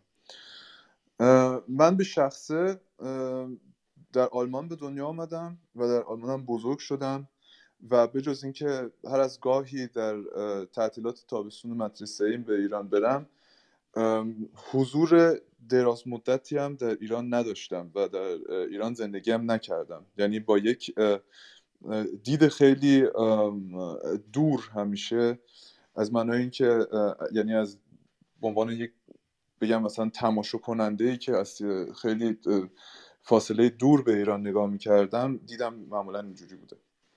خب حالا بخوایم این قضیه رو یه خورده کوتاه‌تر بکنیم. من نمی‌خوام زیاد نمونه بگم که برسم به اصل مطلب. من الان داشتم فکر می‌کردم اینه که آدم هر میهنی رو هر فرهنگی رو هر کیستی رو باید تو چارچوب خودش بهش اه، اه، نگاه بکنه. و سعی می‌کنم با یک مثال اینو از دید خودم حداقل شاید یه خورده شفافترش بکنم. ببینید به نظر من هر فرهنگی هر میهنی به خاطر وضعیت تاریخیش یا حتی خدمتی که داره درجات مختلفی رو داره. یعنی نه که یه فرهنگی از فرهنگ دیگه برتر باشه اینو نمی‌خوام بگم. ولی یه فرهنگ می‌تونه خیلی پیچیده تر باشه یا خیلی سختتر قابل فهم باشه. و من سعی می‌کنم اینو با مثال این بکنم که شما در نظر بگیرید که اگه یک مثلا عضو یک میهن یک فرهنگی باشید که خیلی جوون باشه بگیم مثلا کشوری که در چهل سال اخیر تازه به وجود اومده و در 20 سال اخیر تازه اولین قدم رو به سمت یک ملت داره می‌کنه. یعنی از یک در از دولت داره تبدیل میشه به یک ملت.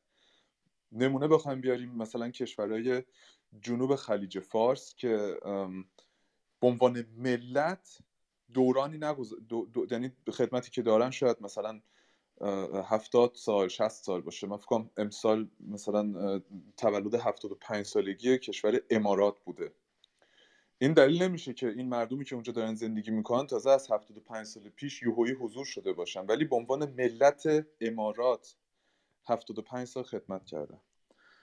در مقابلش ما یه کشوری داریم مثل کشور خودمون ایران که تقریبا میشه گفت بین 7 و 9 هزار سال تاریخ داره که هر بخشی از این تاریخ نفوذ خودش رو توی این فرهنگ گذاشته. فهمیدن و در اصل چجوری بگم درک کردن این دوتا فرهنگ مس... خب مسلما فرق می‌کنه با هم دیگه. شما درک کردن یک ملتی که 75 سال خدمت داشته باشه خیلی راحت تره تا اینکه شما بخواید یک ملتی که هفت, هفت تا نه هزار سال خدمت داره رو درکش کنید. و مثالی که می‌خواستم بگم مثل این میمونه که شما مثلا بخواید دوچرخه سواری بکنید یا یک ماشین رو باش حرکت بکنید. هر چقدر که اون ساختار ساده تر و آسون تر باشه ریسک این که باش تصادف بکنید یا اشتباه بکنید یا اشتباه بفهمیدش خیلی سختره در نتیجه اگه مثلا شما یک ماشین رو داشته باشین و در مقابلش یک دونه جت جنگنده داشته باشید مسلما طول اینی که شما کاملا این این دستگاه رو به دست بیارید یعنی تمام ام، ام، به اصطلاح استفاده و هندلینگش رو به قول معروف به دست بیارید خیلی سخت داره و اینجوری و در این چارچوب من به اصطلاح درک و حالا اینو من می‌ذارم تو چجوری بگم؟ یعنی به قول آلمانی میگیم ما آنفیرونگزایشن شد آقای بام دادن بتونن بهم کمک کنن. این می‌ذاریم تو پرانتز. می‌ذاریم تو پرانتز. استفاده از فرهنگ ایران کار بسیار سختیه. کار کاری نیستش که من مثلا با دو تا آرتیکل ویکیپدیا یا مثلا یک دونه فیلم مستند بتونم این آگاهی رو به دست بیارم که بتونم از این گنجینه فرهنگی به عنوان هویت خودم استفاده بکنم. و از این دیدگاه اگه به قضیه بپردازیم برمیگرده به شخصی که می‌خواد با این پرسش یعنی درباره این پرسش بیندیشه آیا, آیا من اصلا به اندازه کافی آگاهی دارم درباره میهن خودم که این بتونه واسه من نیکبختی باشه یا مثلا دانشم به اندازه کم به اندازه کافی نیست که این تبدیل کنه منو به یک به, به تیرزرگی اگه قبل از که به پایان حرفم بزنم یه مثال میارم. مثلا من به شخصه در کشور آلمان تو یک کشوری بزرگ شدم. که میشه گفت یک یک کینه یا یک در عکس از مشکل اساسی با هویت خودش داره. یعنی من می‌تونم از دید یک کسی که در آلمان بزرگ شده بگم که اکثریت مردم آلمان بی هویتن یعنی از اون مفهومی که ما الان راجبش حرف بزنیم. یعنی به هیچ یک فرهنگ به اصطلاح اورژینال آلمانی نه تنها که افتخار بهش نمی‌کنم بلکه اصلا مشکل اساسی باش دارم حالا شما به عنوان یک کسی که خب مسلما از لحاظ ظاهرش معلومه که خارجیه و از اون برم راحت درک نمیشه توی این جامعه و اینکه اون دوره که حداقل من تو آلمان بزرگ شدم و تو بچگی من معلمامون و پلیس و خیلی از دستگاه های دیگه دولت فرق قشنگ فرق میذاشتن بین بچههایی که مثلا آلمانیان و بچههایی که خارجی چه برسه به آدمایی که بزرگسال باشن یا در سن مثلا الانی من باشن مثلا طرف سی سال باشن. یعنی قشنگ مرزا قشنگ مشخص بود. واسه همین برای من اصلا اینی که درباره فرهنگ خودم بتونم مطالعه بکنم خودش یه،, چیزی مثل یک تراپی بود یا مثل یک دارویی بود که آخرش تبدیل شد به این که من امروز میگم ایرانی بودن نیکبختیه. چون که ما اگه به اندازه کافی درباره فرهنگ خودمون بفهمیم تو هر چارچوبی که هستیم می‌تونه بهمون کمک بکنه. چون که عضوی از درک کردن درست یا کامل فرهنگ ایرانی هستش که فرهنگ ایرانی به خاک یا به یک به قول معروف نژاد یا یک زبونی وابسته نیستش. هر انسانی که یک سری از در اصل پرنسیپ هایی رو اگه بفهمه و درک بکنه می‌تونه ایرانی باشه. و شما آقای ایوان دولت هخامنشی رو نمونه زدید. دوره دوره هخامنشی رو ما تو اون دوره باید اینجوری بفهمیم که ما کلی کش... ملت های داریم که عضو این امپراتوری شدن و ایرانی بودن و به عنوان یک سیستم پرنسیپایی آشنا باش آشنا شدن و گفتن آره ما این پرنسیپا رو قبول داریم ما مثلا بردگی رو قبول نداریم ما آزادی رو قبول داریم ما احترام به فرهنگ های دیگر رو قبول داریم و می‌خوایم عضو این ایده باشیم که هم برای ما رفاه داره تولید می‌کنه و هم حفاظت و هم امنیت برامون تولید می‌کنه. و ما اگه ایرانی بودن رو اینجوری بتونیم درک بکنیم می‌تونه یک انرژی یا یک به اصطلاح چشمه ای واسه انرژی مثبت باشه که تو خیلی از زمینه ها می‌تونه به ما کمک بکنه. اگر اما ما بین ایرانی یعنی ایرانی بودن و با جمهوری اسلامی مثلا مساوی بکنیم یا مثلا بخشای خیلی کوچیکی بگیریم این دوتا رو با هم دیگه مساوی بکنیم. یا بگیم که همون نمونه که دوست عزیز آقای ایوان فرموندند که بگیم که آره اون طرفی که مثلا توی اهواز زده سر زنش رو بریده بگیم اینم بخشی از فرهنگ ایرانی هستش مسلما یک فرد تیر روزی خواهیم بود. بله من به پایان حرفم می‌رسم و امیدوارم که زیادی طول نکشته باشه. ممنونم. سوشیانت عزیز ببخشید من یه نکته کوچولو فقط می‌تونم بگم. اینکه سوشیانت من واقعا لذت بردم از حرفایی که زدی. امروز هم هر وقت دیگه قرار بود اصلا تایمی بود که من قرار بود حرف بزنم به جای من سوشیانت حرف بزنه. یعنی من خودم یاد می‌گیرم. و تمام time رو میدم به سوشیانت. به جای منم سوشیانت صحبت کنه. خیلی خوشحالم که یه ایرانی توی آلمان به دنیا آمده و اینقدر درک و فهم داره. این خیلی قدم بزرگیه و واقعا باید براش دست زد. من از طرف خودم امروز دیگه مطلقا حرف نمی‌زنم. هر چقدر سوال یا هر چیزی بود سوشیانت به جای منم می‌تونه حرف بزنه. واقعا لذت بردم. مرسی. لطف دارید. سپاسگزارم. ممنونم خب دوستان. جان هندرایز الان آره. بازه؟ نه من بچه من رسن رو باز می‌کنم و زهره عزیزم یک سوالی داره مزدک عزیز. خیلی بله، متشکرم. ممنونم. خیلی متشکرم از زمانی که به من دادید و اجازه دارم که سوالم رو بپرسم. آقای بنایی عزیز شما در صحبتاتون فرمودید که یک سری از حوادث باعث تیر روزی ما میشند و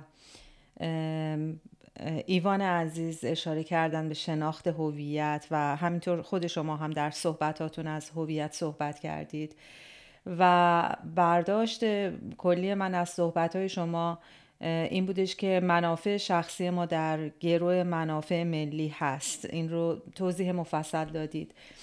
سوشیانت عزیز به شیرینی و به زیبایی صحبت کردن از اصالت فرهنگ ایرانی که چقدر حس نیکبختی میده. ولی من می‌خوام این رو بگم که دست و پنجه نرم کردن با مشکلات اقتصادی و اجتماعی حس خوشبخت بودن افراد جامعه رو ازشون می‌گیره. و همینطور مشکلات سیاسی در جامعه جهانی به ما حس شرمساری میده. من خودم بارها و بارها این حس رو شرمساری رو تجربه کردم. حالا از همه اینها که بگذریم آقای بنای نازنین شما فرمودید که ابزاری هست برای رسیدن به نیکبختی. من می‌خواستم این سوال رو مطرح بکنم که شما این ابزار رو اگر چند تا هستند چطور تعریف می‌کنید چطور نام می‌برید و به نظر شما مهمترین وسیله برای رسیدن به نیکبختی چیه و اینکه تیر روزی رو حتی اگر در اثر حوادث هم به ما رسیده باشه چطور می‌تونیم به نیکبختی حالا خو یا خودمون برسیم یا نسل بعد از ما رو به اون نیکبختی که مد نظرتون هست برسونیم. بله با سپاس.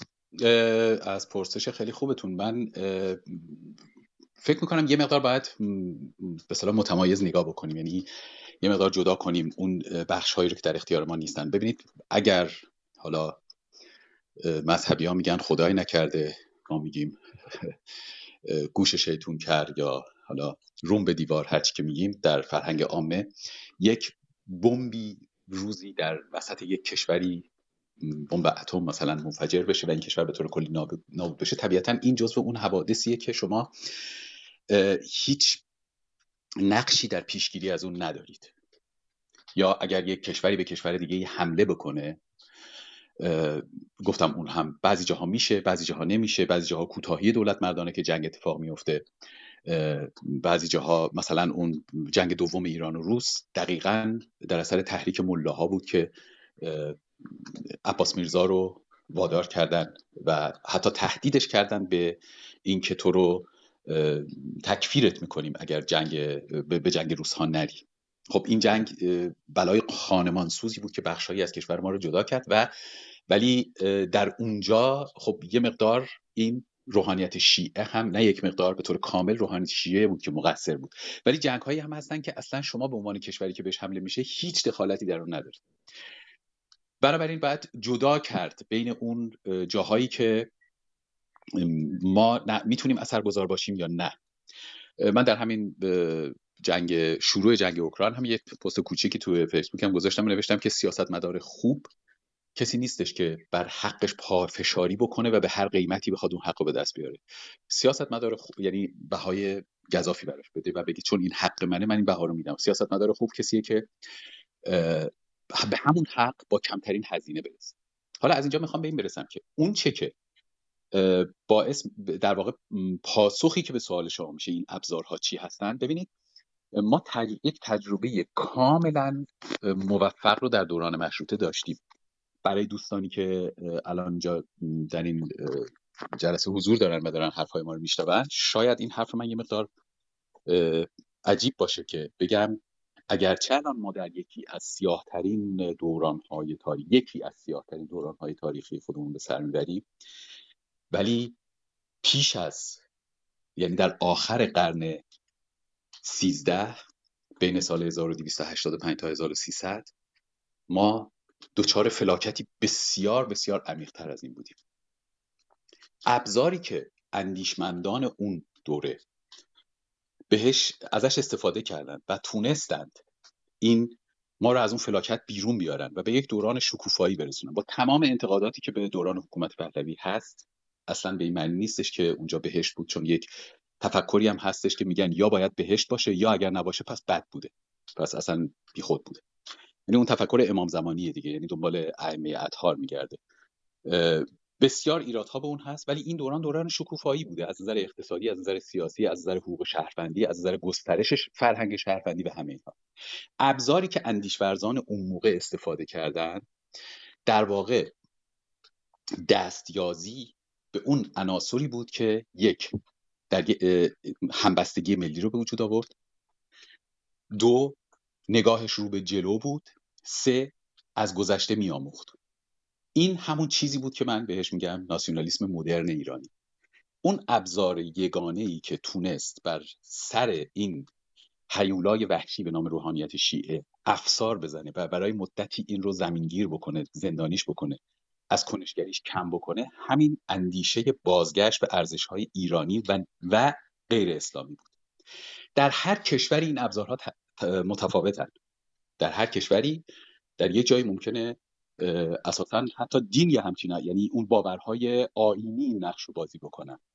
مثلا در هند درسته که جنبش محمد گاندی هم یک جنبش ناسیونالیستی بود ولی در اونجا خیلی از عناصر آینی به اصطلاح فرهنگ هندو رو وارد اون کنشگری سیاسیش کرد. اونجا این رو تبدیل کرد به ابزار و تونست با استعمار انگلستان به جنگه در مثلا یک جنبش ناسیونالیستی دیگه مثل جنبش نسل ماندلا در آفریقای جنوبی از ابزارهای دیگه استفاده کرد. یعنی در کشور ما اون چیزی که تا به حال امتحان شده و امتحانش رو پس داده و در مقایسه با اون دیگران موفق بوده ناسیونالیسم ایرانی بوده میهنگرایی. یعنی یک ایجاد یک حس ملی سراسری و بازگشت به ارزش هایی که در طول تاریخ به ما آموخته شدن. این ارزش ها چی بودن؟ مهمترینش خردگرایی. یعنی صحبت هایی که ایوان عزیز کرد و از دین خویی صحبت کرد اتفاقا پادزهرش خردگراییه. بیخود نیستش که شما در شاهنامه بیشترین تعداد تکرار یک ویژگی انسانهای در واقع پهلوانهای شاهنامه رو تحت زیر نام خرد می‌بینید. یعنی بیشترین مهمترین ویژگی رو میاد خردگرایی می‌بینید بعد عناصر دیگه ای هستن من در اینجا حالا ما می‌تونیم حتی یک موقع یک جلسه بذاریم مثلا راجع به همین صحبت بکنیم که این عناصری که ما می‌خوایم ازش در بیاریم چیه. اینجا من ترجیح میدم بیشتر به این برسم که ما با ایرانی به دنیا آمدنمون یک سرمایه رو داریم. این که ازش بتونیم استفاده بکنیم یا نکنیم یه بحث دیگه ایه ولی این درست مثل کسی میمونه که همونطور که گفتم توی خونه ویرانه ای به دنیا آمده ولی در اون خونه چند تا اگر مثلا گوش کنارش رو بگردن و اون آوارها رو یه ذره بردارن چند تا خم طلا هست که با پول اونها میشه این خونه رو بهتر از قبل دوباره ساخت. پس خلاصه اگه بخوام بکنم حس ملی ناسیونالیسم ایرانی بر پایه ارزشهایی مانند خردگرایی روشنگری در مورد دین بی تعصب بودن نگاه به آینده داشتن و از این طریق افزایش امید رو برای آینده. مردمانی که تونستن از دل اون شرایط فلاکتبار پایان قرن سیزدهم به دوران شکوفایی برسن انسانهایی بودن که امید داشتن. این همونطور که گفتم خیلی مهمه و امید تنها و تنها در سایه خودباوری به وجود میاد. و تنها کسی می‌تونه خودش رو باور بکنه که خودش رو شناخته باشه. یعنی فرهنگش رو شناخته باشه تاریخ رو شناخته باشه خوب و بدش رو از هم جدا بکنه ایرادهای تا... روند تاریخیش رو بشناسه و از این طریق واقعا ببینه که خودش کیه. در واقع یک آینه آینه ای رو بذاره جلوی خودش و خودش رو در اون تماشا کنه. اگر اون وقت من واقعی خودش رو در اون دید این بهترین ابزاره برای اینکه بتونه از اون وضعیت فلاکت بارش بیرون بیاد. با سپاس خیلی متشکرم آقای بنایی عزیز. اتفاقا درباره درس گرفتن از تاریخ شما صحبت کردید. من حالا این نمی‌دونم شاید نظر من اشتباهه. به نظر من ما ایرانی ها علاوه بر اینکه خیلی علاقمند هستیم به تاریخ یک جورهایی میشه گفتش که خیلی قوتور در تاریخ هستیم و همین قوتوری در تاریخ من رو خیلی نگران می‌کنی که از اون نگاه رو به جلویی که شما فرمودید ما قافل بشیم. برای همین خیلی مشتاق هستم و خیلی هیجان زده هستم که شما در یک جلسه دیگر مهمان ما باشید و در رابطه با این نگاه تاریخ و درس هایی که می‌تونیم از تاریخ بگیریم و اینکه آیا تاریخ می‌تونه چراغ راهی برای آینده ما باشه یا خیر صحبت بکنیم به تفصیل و ما بهره بگیریم و یاد بگیریم. اگر که اجازه بفرمایید صحبت های میلاد عزیز رو بشنویم. میلاد جان درود بر شما. بفرمایید. سلام می‌کنم. دوستان ممنون زهره جان که به من وقت دادید. همچنین کاوه و جناب بنایی عزیز. خیلی خیلی خوشحالم که میبینمتون در این اتاق. من این سوال رو اول جواب میدم سری و بعدم انتقاد خودم رو مثل همیشه به صحبت های بنایی بیان می‌کنم و بعدم خیلی خوشحال میشم که جناب بنایی عزیز اگر نکته داشتن پاسخ بدن. من خب خودم در حقیقت 15 سالم یعنی دوم دبیرستان بودم از ایران خارج شدم.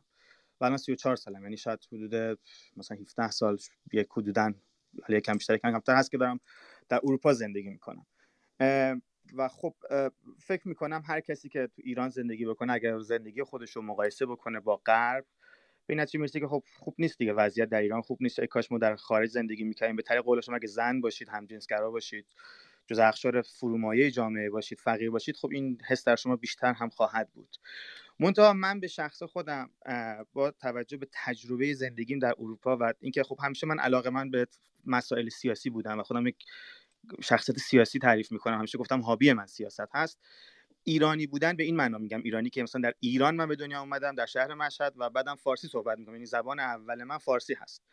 به این اعتبار می‌خوام بگم این ایرانی بودن من یک برگ برنده و یک مزیتی داشته که در حقیقت یک فرصت کنشگری در فضای سیاسی ایران رو به من میده. چرا کنشگری در فضای سیاسی ایران به نظر من ارزشمند و مهمه؟ برای اینکه من فکر می‌کنم ایران یکی از اون کشورهایی هست که اتفاقا مردمش می‌تونن در دنیا تغییرات عظیم به وجود بیارن. یعنی که ما وقتی که نگاه می‌کنیم به وضعیت دموکراسی لیبرالیزمی که در غرب وجود داره که به عقیده من با سوالها و بحرانهای جدی مواجهه همین بحث جنگ اوکراین هم که آقای بامدادان بهش اشاره کردن به من یکی از اون باگ های مهمی هست که در غرب وجود داره. الان بحث پیوستن فنلاند و سوئد به ناتو که یک سوال مهم یک پرسش مهم هست. پیش روی شهروند یکی از کشورهای مدرن دنیا یعنی سوئد و یا فنلاند نشون دهنده این هستش که ما به طور واقع این نظم نوین جهانی این نئولیبرالیسم دچار بحران هست دیگه. و خب من اون تغییراتی رو که فکر می‌کنم به صورت بنیادین می‌تونه منجر به بهبود وضع بشر در سال 2022 بشه نه در غرب نه در اروپا در کشوری مثل ایران می‌دونم. به همین اعتبار خیلی اهمیت داره. اتفاقا کنشگری در فضای سیاسی ایران به خصوص که من فکر می‌کنم به اعتبار انقلاب 57 ما از یه چپی به خصوص در ایران صحبت می‌کنیم که بالنده است و پویاست و شاید نمونه این چپ رو ما کمتر حداقل در بعد حزبی در غرب ببینیم. یعنی شاید از سال 2014 2015 علتی که من به دنیای سیاست در فضای سیاسی ایران برگشتم همین بحثی بود که ارائه دادم خواستم بگم این بر صورت یه نوع شمشیر دولبه است دیگه. یه جاهایی واقعا ممکنه منجر به این بشه که انسان ها احساس بدبختی مفرط بکنن از اینکه در ایران به دنیا بیان. ولی برای شخص من امروز که در سال 34 سالی که صحبت می‌کنم به عقیده من که ایرانی بودن و فارسی زبان بودن یک فرصتی هست که نه فقط وضعیت مردم در خاورمیانه رو میشه تغییر داد در کل جهان میشه یک الگو سازی کرد. حالا بحث مفصلی چون در حقیقت وقت کمه من بخش دوم صحبتم رو هم ارائه بدم و بعد شنونده باشم. دوستان خیلی از ناسیونالیسم صحبت می‌کنن. ناسیونالیسم ایرانی همونجوری که آقای بامدادان گفتم من با دیدگاه های جناب بامدادان تا حد زیادی آشنا هستم. مقالاتشون رو در فیسبوک خوندم در کلاب هاوس هم جلساتشون رو گوش دادم. من اتفاقا برخلاف نظر جناب بامدادان معتقد هستم. اگر ما تاریخ حداقل همین تاریخ معاصر ایران رو بررسی بکنیم. به جهان هم کار نداریم که اتفاقا به نظرم در جهان هم میشه این رو توضیح داد. ناسیونالیسم یکی از عوامل گرفتاری بشر بوده. نه عاملی که باعث بشه انسان بتونه پیشرفت بکنه و یا بتونه از شرایط و گرفتاری هایی که درش هست نجات پیدا بکنه. مثلا آقای ایوان از حرف از برگشت به هویت ایرانی می‌زنن. من می‌خوام این سوال رو بپرسم از ایشون در کشورهایی که مثلا مردم صاحب حقوق شدن مثلا در سوئد که زنان حق و حقوقی به دست آوردن آیا زنان سوئد رفتن هویت وایکینگ ها رو مثلا بازیابی کردن که موفق شدن حق رأی به عنوان مثال بگیرن؟ یا نه به طور objective جنبش هایی بودند که مناسبات اقتصادی رو تونستن تا حدی تغییر بدن. انقلاب کردن مبارزه کردن که تونستن حق رأی رو بگیرن. تاریخ هست. مطالعه بفرمایید. کسی نرفت هویت خودش رو باز تولید بکنه هویت چند هزار ساله خودش رو که بتونه در سال 2022 حق و حقوق بگیره. یعنی می‌دونید ناسیونالیسم نه تنها به عقیده من باعث این نمیشه که انسان از این مشکلاتش به در حقیقت مشکلاتش بتونه حل بکنه. عاملی هست گرفتاری هست که سر راه ما هست. در کنار مذهب و اسلامی که بارها در رابطه باشه همین کلاب هست ما صحبت کردیم. یه مثال براتون بزنم و صحبتم رو تموم بکنم. ببینید ما بارها گفتیم که مثلا مراسم آشورا تاسوعا و یا مثلا ماه رمضان صرفا یک مراسم مذهبی نیست یه فرصتی هست برای طبقات حاکم یعنی جمهوری اسلامی که ایدئولوژی خودش رو بست و گسترش بده. در شرایطی که مردم ایران در فقر هستن اینا پولهای کلان خرج می‌کنن برای اینکه بتونن ایدئولوژی خودشون از طریق این مناسک در جامعه و در دنیا بست و گسترش بدن. همین کار حکومت پهلوی هم می‌کرد تحت عنوان جشنهای 2500 ساله. یعنی مردمی که در فقر بودن پولشون رو می‌گرفت برای اینکه ناسیونالیسم ایران همین ناسیونالیسمی که جناب وامدادان به عنوان راهگشا به ما معرفی می‌کنن خب در قدرت بود. جشن 2500 ساله برگزار می‌کرد. علیهش انقلاب شد. اون انقلاب سال 50 انقلاب واقعی بود. به همین طور من می‌خوام بگم تاکید بر هویت انسانی. اینکه ما شهروند جهانی هستیم. من امروز در سوئد زندگی می‌کنم از شهروندان سوئدی توقع دارم که بر نسبت به بیحقوقی مردم خاورمیانه صداشون در بیاد. اعتراض بکنن. به پتیشن های ما بپیوندن. با اسلام سیاسی با جمهوری اسلامی من از سوئدی ها انتظار دارم که بیان مبارزه بکنن. آیا من اگه پرچم ناسیونالیسم رو ببرم بالا می‌تونم سوئدی رو پشت سر خودم بیارم؟ به هیچ عنوان. من باید بر هویت انسانیم تاکید بکنم دیگه.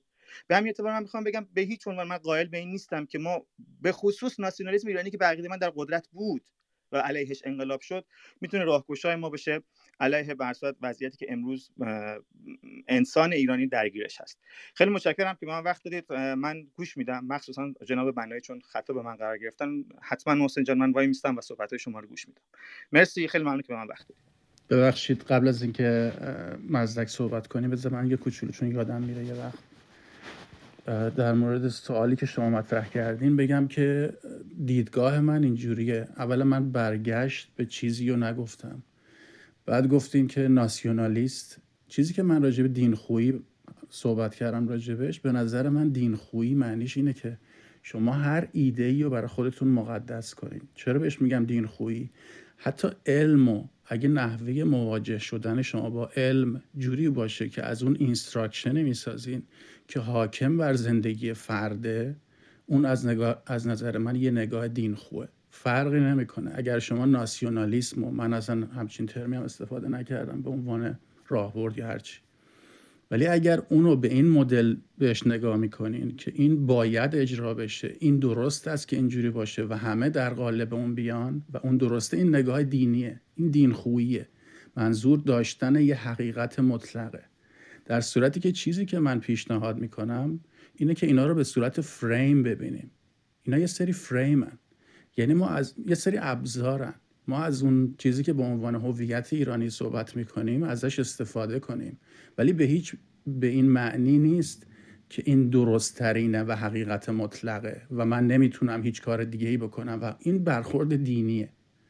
اینکه یه چیزی درست مطلقه همینجوری که بهتون گفتم به نظر من حتی علم وقتی نگاه ما نگاه دین خوب باشه علم یه فرمی از مذهب می‌گیره. من چیزی که شاید شخصیت مورد علاقه من یا یکی از اونا تو تاریخ ایران انوشیروانه اما باورم اینه که انوشیروان اگه الان بود طرفدار دموکراسی بود و قبول نمی‌کرد پادشاه باشه. پس چیزی که من باش مواجه در واقع موافقم اینه که ما از اون ایده ها دقیقا چیزی که سوشیانت می‌گفت استفاده کنیم و هر کسی اگر اون principle ها رو بپذیره می‌تونه خودش رو تو اون هویت ایرانیه ببینه. ولی معنیش این, این فقط یه فریمه. معنیش این نیست که این انسانیت منو از من بگیره. اگر این کار رو کرد میشه دین. هر ایده ای که باشه میشه دین. معنیش این نیست که من چون ایرانی هستم باید اینجوری باشم یا باید چون من چند بار دیدم هی باید رو استفاده می‌کردین. باید من مثلا با ترم باید موافق نیستم. یعنی من معتقد به یک درست و غلط ثابت و مطلق نیستم. من میگم ما درست در شرایطی داریم. در شرایط کنونی مثل مثالی که مزدک زد. ایرانیا موقع مشروطیه یا نمی‌دونم دوره چند سال پیش به خاطر حق رأی زنها یا یه جاهایی اومدن استفاده کردن از یه ترمی به اسم منشور کوروش. ازش استفاده کردن. معنیش این نیست که ما تمام زندگیمون اونو بکنیمش یه دین و بگیم من باید اینجوری باشم طبق هزار دو هزار سال پیش انوشیروان زندگی کنم الان. اون صرفا یه فریمه که ما ازش استفاده می‌کنیم برای درست کردن سرمایه جمعی. من دفنتلی واقعا با چیزی که شما گفتین موافقم. همه اینا در جهت اینه که من به عنوان انسان چرا گفتم تو شروع بحث راجع به authenticity حرف زدم؟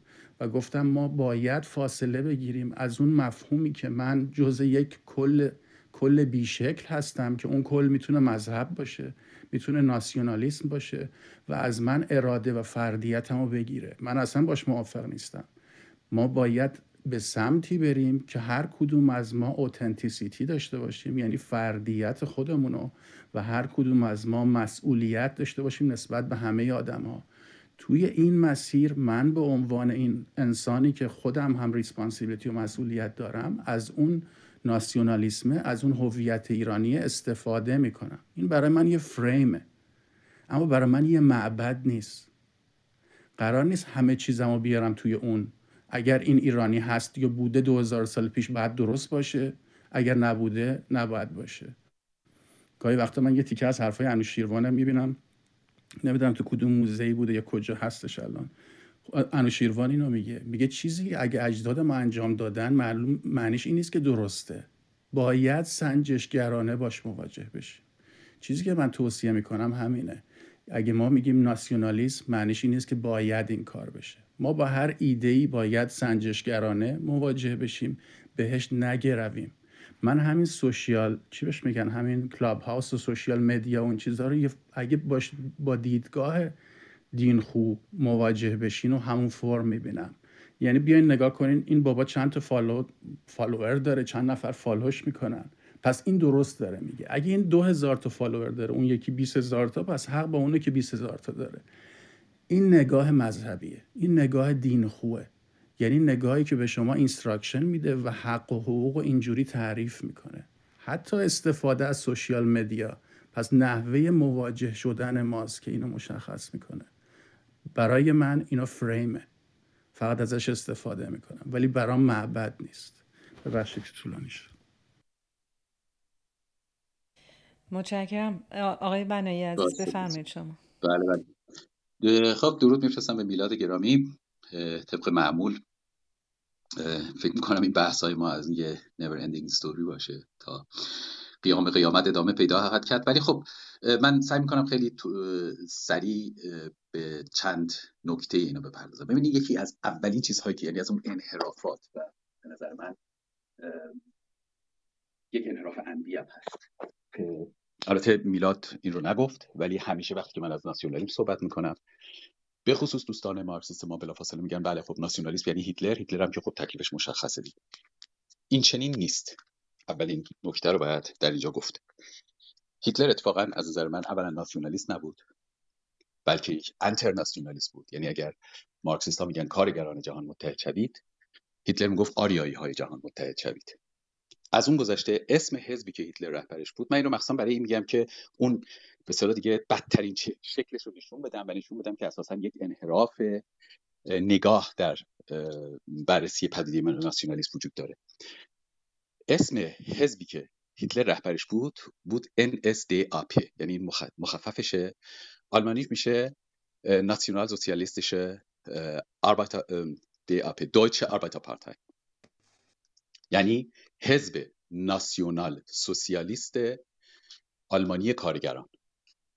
یعنی اگر این نام با من ناسیونالیست در یک کلمه اشتراک داره با همه مارکسیست ها در دو کلمه اشتراک داره. هم با هم با سوسیالیسمش و هم با کارگرانش. بنابراین این من ولی هیچ وقت نمیاد بگم که هیتلر مثلا آدم مارکسیستی بود. از اون گذشته کسی که ناسیونالیسم رو نفی می‌کنه در واقع خط بطلانی می‌کشه بر روی مبارزات ضد استعماری در سر تا سر جهان. برای اینکه اینا همه ماهیت ناسیونالیستی داشتن. من اشاره کردم. جنبش استقلال هند به رهبری گاندی یک جنبش ناسیونالیستی بود. نلسون ماندلا یک انسان بسیار ناسیونالیست بود و به شدت ملیگرا بود. ما می‌تونیم افراد زیادی رو پاتریس لومونبا رو مثلا مثال بزنیم در کنگو. جنگ ضد استعماری الجزایر بر علیه انگلستان. یک جنبش 100 درصد ناسیونالیستی بود. خب آیا کسی جرأت این رو داره که بیاد و اینها رو همه رو محکوم بکنه این جنبش ها رو. جنبش هایی رو که کلونیالیسم رو در واقع در جهان باهاش جنگیدن و برانداختن. این یک نمونه. این یک صحبت. صحبت دیگه بر سر ناسیونالیسم ایرانیه. من این رو بارها و بارها در رسانه های مختلف گفتم و تکرارش می‌کنم. در واقع یک نوع هماورد طلبیه. من بارها و بارها گفتم. در ایران ما سه تا ایدولوژی در واقع سه تا اندیشه رقیب داشتیم و داریم همچنان. ناسیونالیسم اسلامیسم و مارکسیسم.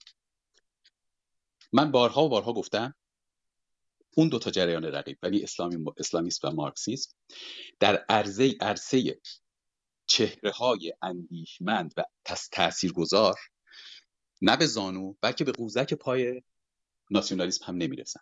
ما یک لشکری از اندیشمندان پیشرو و طرفدار ارزش های مدرن اجتماعی داریم. از آخونزاده گرفته تا بیاین جلو دیگه گل سرسبدشون مثلا کسروی. این دو جریان رقیب اگر می‌تونن فقط یک چهره یک چهره به ما, مقایسه، به ما معرفی بکنن که اصلا قابل مقایسه باشه با کسی مثل کسروی. یعنی از موقعی که مارکسیست در ایران به وجود اومد تا به امروز. اگر می‌تونن یک چهره مقایسه به به ما معرفی بکنن. در مورد حق رأی زنان کاملا درسته. بله. در ایران اتفاقا انجمنهای زنان همه های در واقع یک ویژگی ناسیونالیستی داشتن.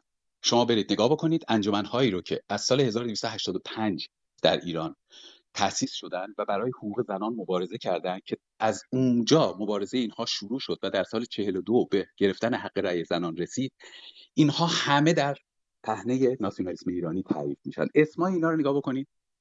انجمن نسوان وطنخواه انجمن خیریه خواتین ایران انجمن چیه زنا انجمن باز یکی دیگه هست باز با وطن و ایران. یعنی شما هر کدوم از این انجمن ها رو نگاه بکنید در پیش پسوندش یک واژه وطن یا ایران رو داره. یعنی یک خصلت کاملا ناسیونالیست داره. ما, با ما یک بار دیگه هم گفتم ما می‌تونیم از تجربه کشورهای دیگه استفاده بکنیم.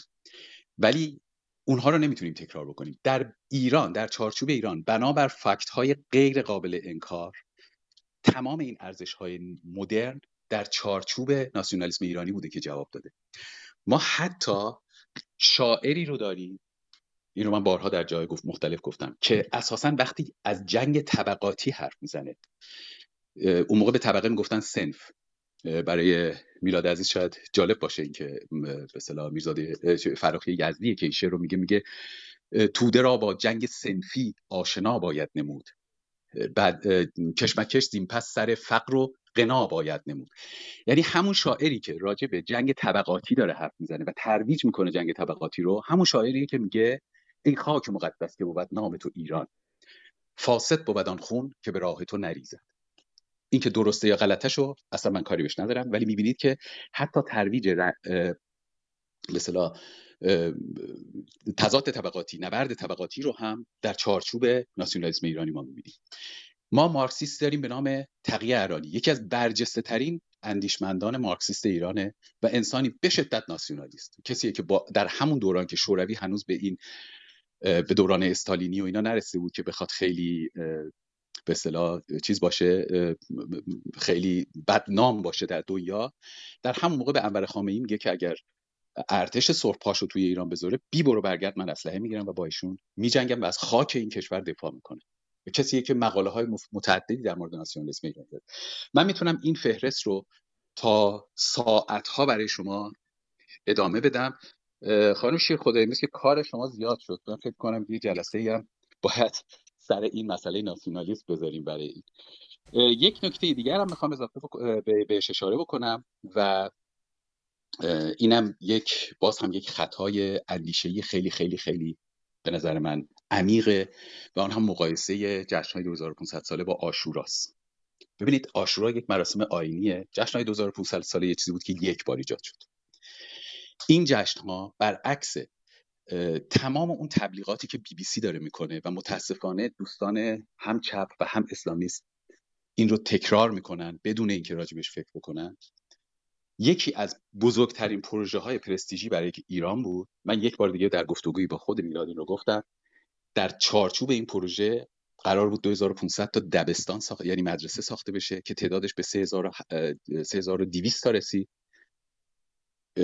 بعد کارآفرینی قرار بود بشه. کشور باید جنبه های به توریستی می‌گرفت. ایران به دنیا معرفی می‌شد و از این طریق رفاه عمومی بالا می‌رفت. کار بیشتر پیدا می‌شد برای طبقه که فرق داشت.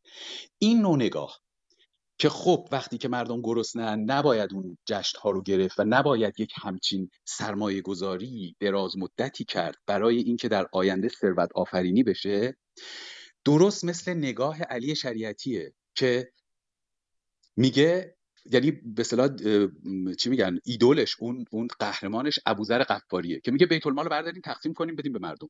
مردم بخورن شکمشون سیر بشه. یعنی من تصورم اینه که مثلا کسانی که به اون جریان انتقاد می‌کنن اینه که خب با پولی که برای اون جشن تا صرف شده بود می‌رفتن مثلا بربری و نون و برنج و اینا میخریدن می‌دادن به مردم بعد مردم سیر می‌شدن. خب این همونطور که گفتم یک نگاه نگاهیه که دقیقا من رو یاد ابوذر قفاری قهرمان کارآفرین بود در اونجا مدرسه ساخته شد در چارچوب اون پژوهش های بسیار به عنوان سمبل تهران جاده ها کشیده شدن. اینها چیزایی بودن که ماندگار بودن. برای همیشه تا همین امروز داره از اونها استفاده میشه. ولی تنها چیزی که این دوستان حالا من میلاد و باش صحبت کردم قبلا ولی خیلی اینطور هستن که اینو برخورد می‌کنن. تنها چیزی که از اون جشن می‌دونن اینه که در اونجا قرقاول رو توی ظرفای نقره آوردن دادن به رؤسای کشورها. یعنی اون مجموعه کارهای فرهنگی که در اونجا انجام شد و اتفاقا بسیار مثبت بود و اتفاقا باعث این شد که کارآفرینی بشه سطح رفاه و درآمد سرانه کشور رو ببره بالا. اصلا توجه بهش نمیشه چون بی بی رو فقط تبعی همین تکرار میشه در رسانه ها در مجموع خواستم بگم که ما یک تجربه مثبت داریم. ما نمی‌تونیم خودمون رو با کشورهای دیگه مقایسه بکنیم. ما می‌تونیم از تجربه های شخصی خودمون استفاده بکنیم. ما می‌بینیم در تجربه شخصی ما ناسیونالیسم اون چیزی بوده که در زیر سایه اون مردم ایران تا به حال بهترین زندگی رو داشتن. زندگی ایدئال نداشتن. بازم کسی نیاد بگه زمان شاه ساواک بود زمان شاه فقر بود زمان شاه زاغ نشین بود. بله اینا رو من هم می‌دونم. ولی در مقایسه با اون چه که قبلش بود و اون چه که بعدش بود در این دوران با استفاده از این اندیشه پیشرو ایران تونست به یک در واقع به جهان مدرن قدم بذاره. اینو خواستم حتما تاکید بکنم که در مورد جشنهای 2500 ساله یک مقدار به نظر من باید این تبلیغات بی بی سی رو گذاشت کنار و به عمق ماجرا پرداخت با سپاس. خیلی متشکرم. کوتاه خواستم یه نکته رو بله بفرمایید. بله آقای میلاد جان شما یه سری نکاتی رو بیان کردید. من فکر کنم این سری بحثاییه که بخصوص در اروپا و شاید هم آمریکا کانادا یعنی در کشورهای غربی الان خیلی زنده هستند و این مشکل با واژه ناسیونالیسمه. من اگه میشه یه دو سه کلمه می‌خواستم درباره این بگم و آغاز آدم باید اینجا باز دوره برگردیم به اون نکته که عنوان کردم و این است که ما باید فرهنگ رو اول بشناسیم قبل از اینکه بخوایم بسنجیمش یا بهش انتقاد بکنیم یا بگیم خوبه یا بده یا هرچی شما گفتید که زنهای سوئدی اگه می‌خواستن حق رأی بیارن پس برمیگشتن به فرهنگ وایکینگی. اتفاقا من فکر کنم اگه برمیگشتن به فرهنگ وایکینگی که تو خیلی از بخشهایی که داره یه فرهنگ خیلی خشنیه و خیلی بدبختی آورده واسه ملت های اروپا. ولی نباید فراموش کنیم که تو همون فرهنگ برابری زن و مرد خیلی بالاتر بود تا اون فرهنگی که بعد از با مسیحی شدن کشورهای اسکاندیناوی به وجود اومد. یعنی اینجا که آدم خوب آگاهی اینو داشته باشه و بدونه که توی این فرهنگ تعادل بین من و زن و مرد چی جوری بوده مسلما خب انتقادم بهش نمی‌کنه که بازگشت به فرهنگ وایکینگ چیز بدی خواهد بود. دوم هم شما اگه نگاه کنید عکس یعنی میشه گفت یه زیربنای کل پیشرفت اندیشه اروپایی بر اساس بازگشت به فرهنگ رومی یونانی بوده. اصلا شکلگیری سیستم حقوقی رو شما نگاه کنید واژه‌ای مثل هابرموس کوپوس و غیره اینا همش واژه‌های لاتین هستن. اصلا از بعضیشون یک به یک از قانون رومی برداشته شدن. سالسن که شما خب همجوری که دوست گرامیمون ایوان فرمودند نمی‌تونید دوگماتیک فکر بکنید. شاید خب با اندیشه یا بگیم دین مارکسیسم یه خورده در در تناقض باشه که آدم بتونه یک اندیشه هم یه خورده به قول ما غربی داینامیک راجبش فکر بکنه و بدون جبر رو دوگم به یک اندیشه یا یه پدیده فکری بپردازه. شما نگاه کنید چیزی که ما تاریخدانا خیلی س... یعنی من خودم تو این رشته کار می‌کنم برای همین میگم ما تاریخدانا. سعی می‌کنیم توی بحث های کنونی یه خورده مطرح تر بکنیم. این, که تاریخ فقط یعنی گذشته همیشه مساوی با پسرفت نیست. تاریخ یه روندیه که مثل یک در اصل یه مثال اگه بخوام بذارم اینجا باید باز دوچرخه رو بذارم ولی شما در نظر بگیرید دارید از یه مسیری میری که تپه زیاد داره. تاریخ هم همین جوریه بالا پایین داره. یعنی شما اگه آگاه باشید به تاریخ خودتون می‌تونید ببینید که خب تو خیلی از بخشهایی که ما توی حتی دوره باستان ایران داشتیم پیشرفته تر بودیم تا الان. این یه قضیه است که ما باید بفهمیم و خب متاسفانه با افکار مارکسیسم هماهنگ نیستش و اینکه خب مارکسیسم همیشه میگه که ما در اصل یه مدل ایدئال داریم از تکامل فرهنگ و جوامع و این امکان نداره که یک فرهنگی مثلا تو قدیم یه خورده شاید مثلا پیشرفته تر بوده باشه از اونی که الان هستش و بر اساس همینم سعی می‌کنن همیشه گذشته رو از بین ببرن. یه نکته که به نظر من خیلی جالبه و اینکه خیلی شبیه با تفکر دینی اسلام که هر چیزی که قبل از اسلام بوده رو جهل می‌دونه. که میگه هر چیزی که پیش اسلامیه جهل باید از بین برده بشه. و شما میگم اگه آگاه باشید به فرهنگ و تاریخ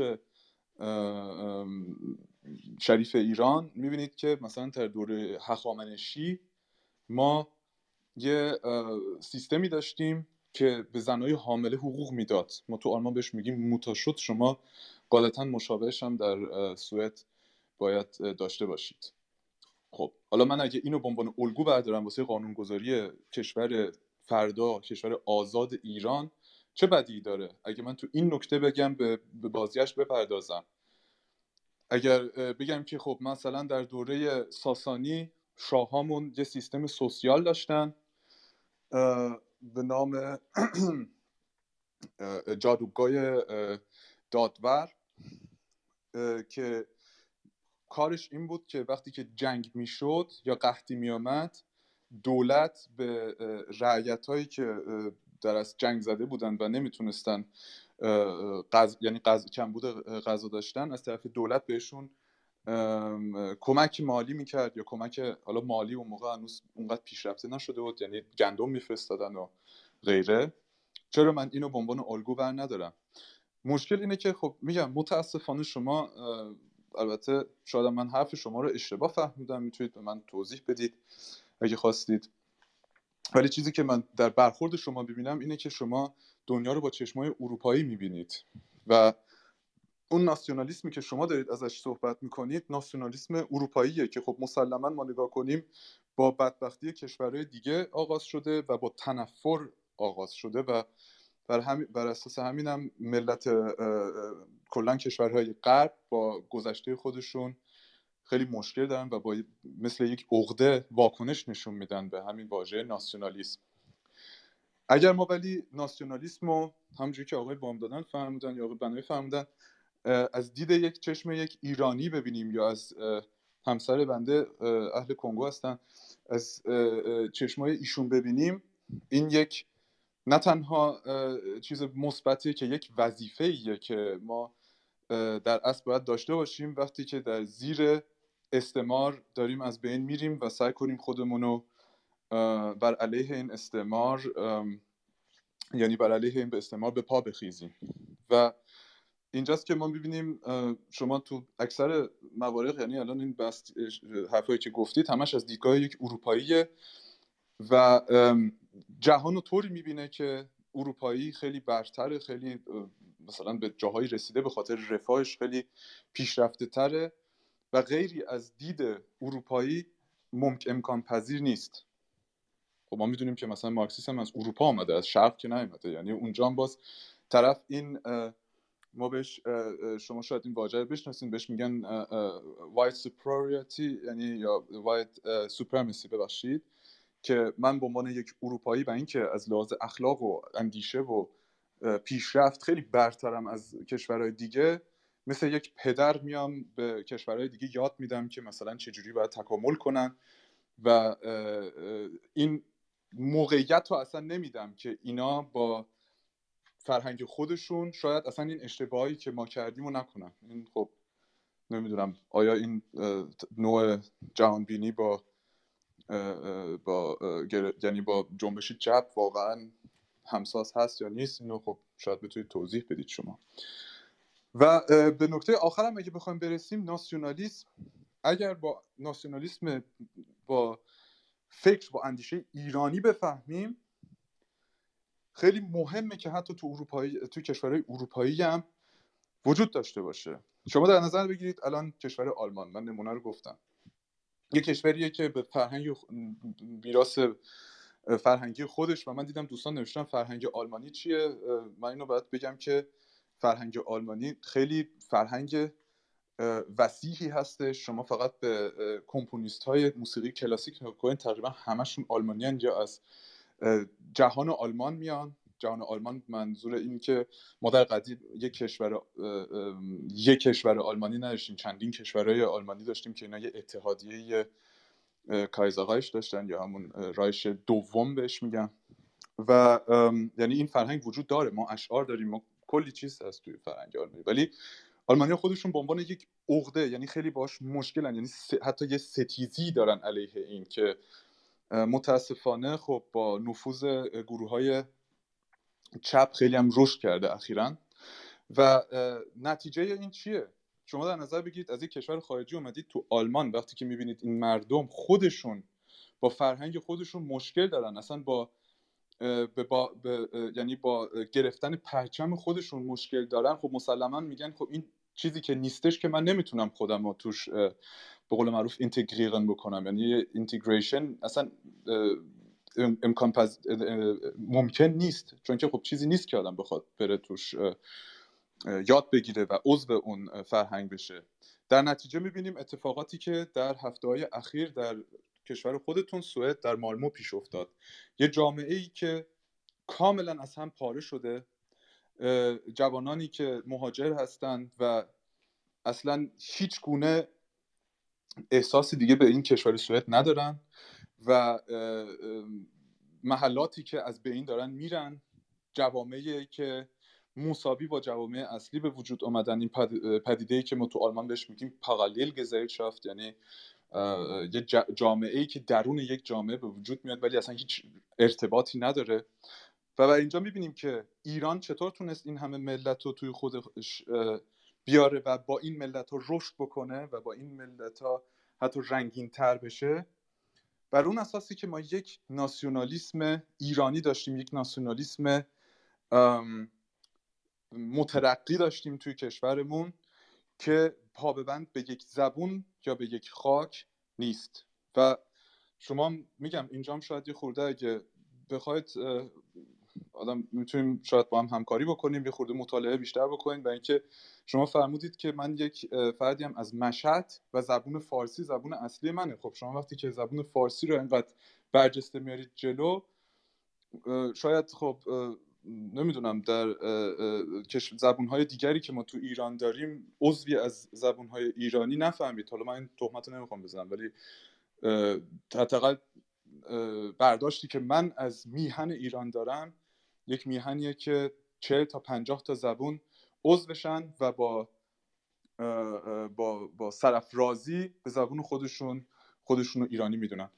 سپاسگزارم. امیدوارم زیادی حرف نزده باشم. و خیلی ممنون.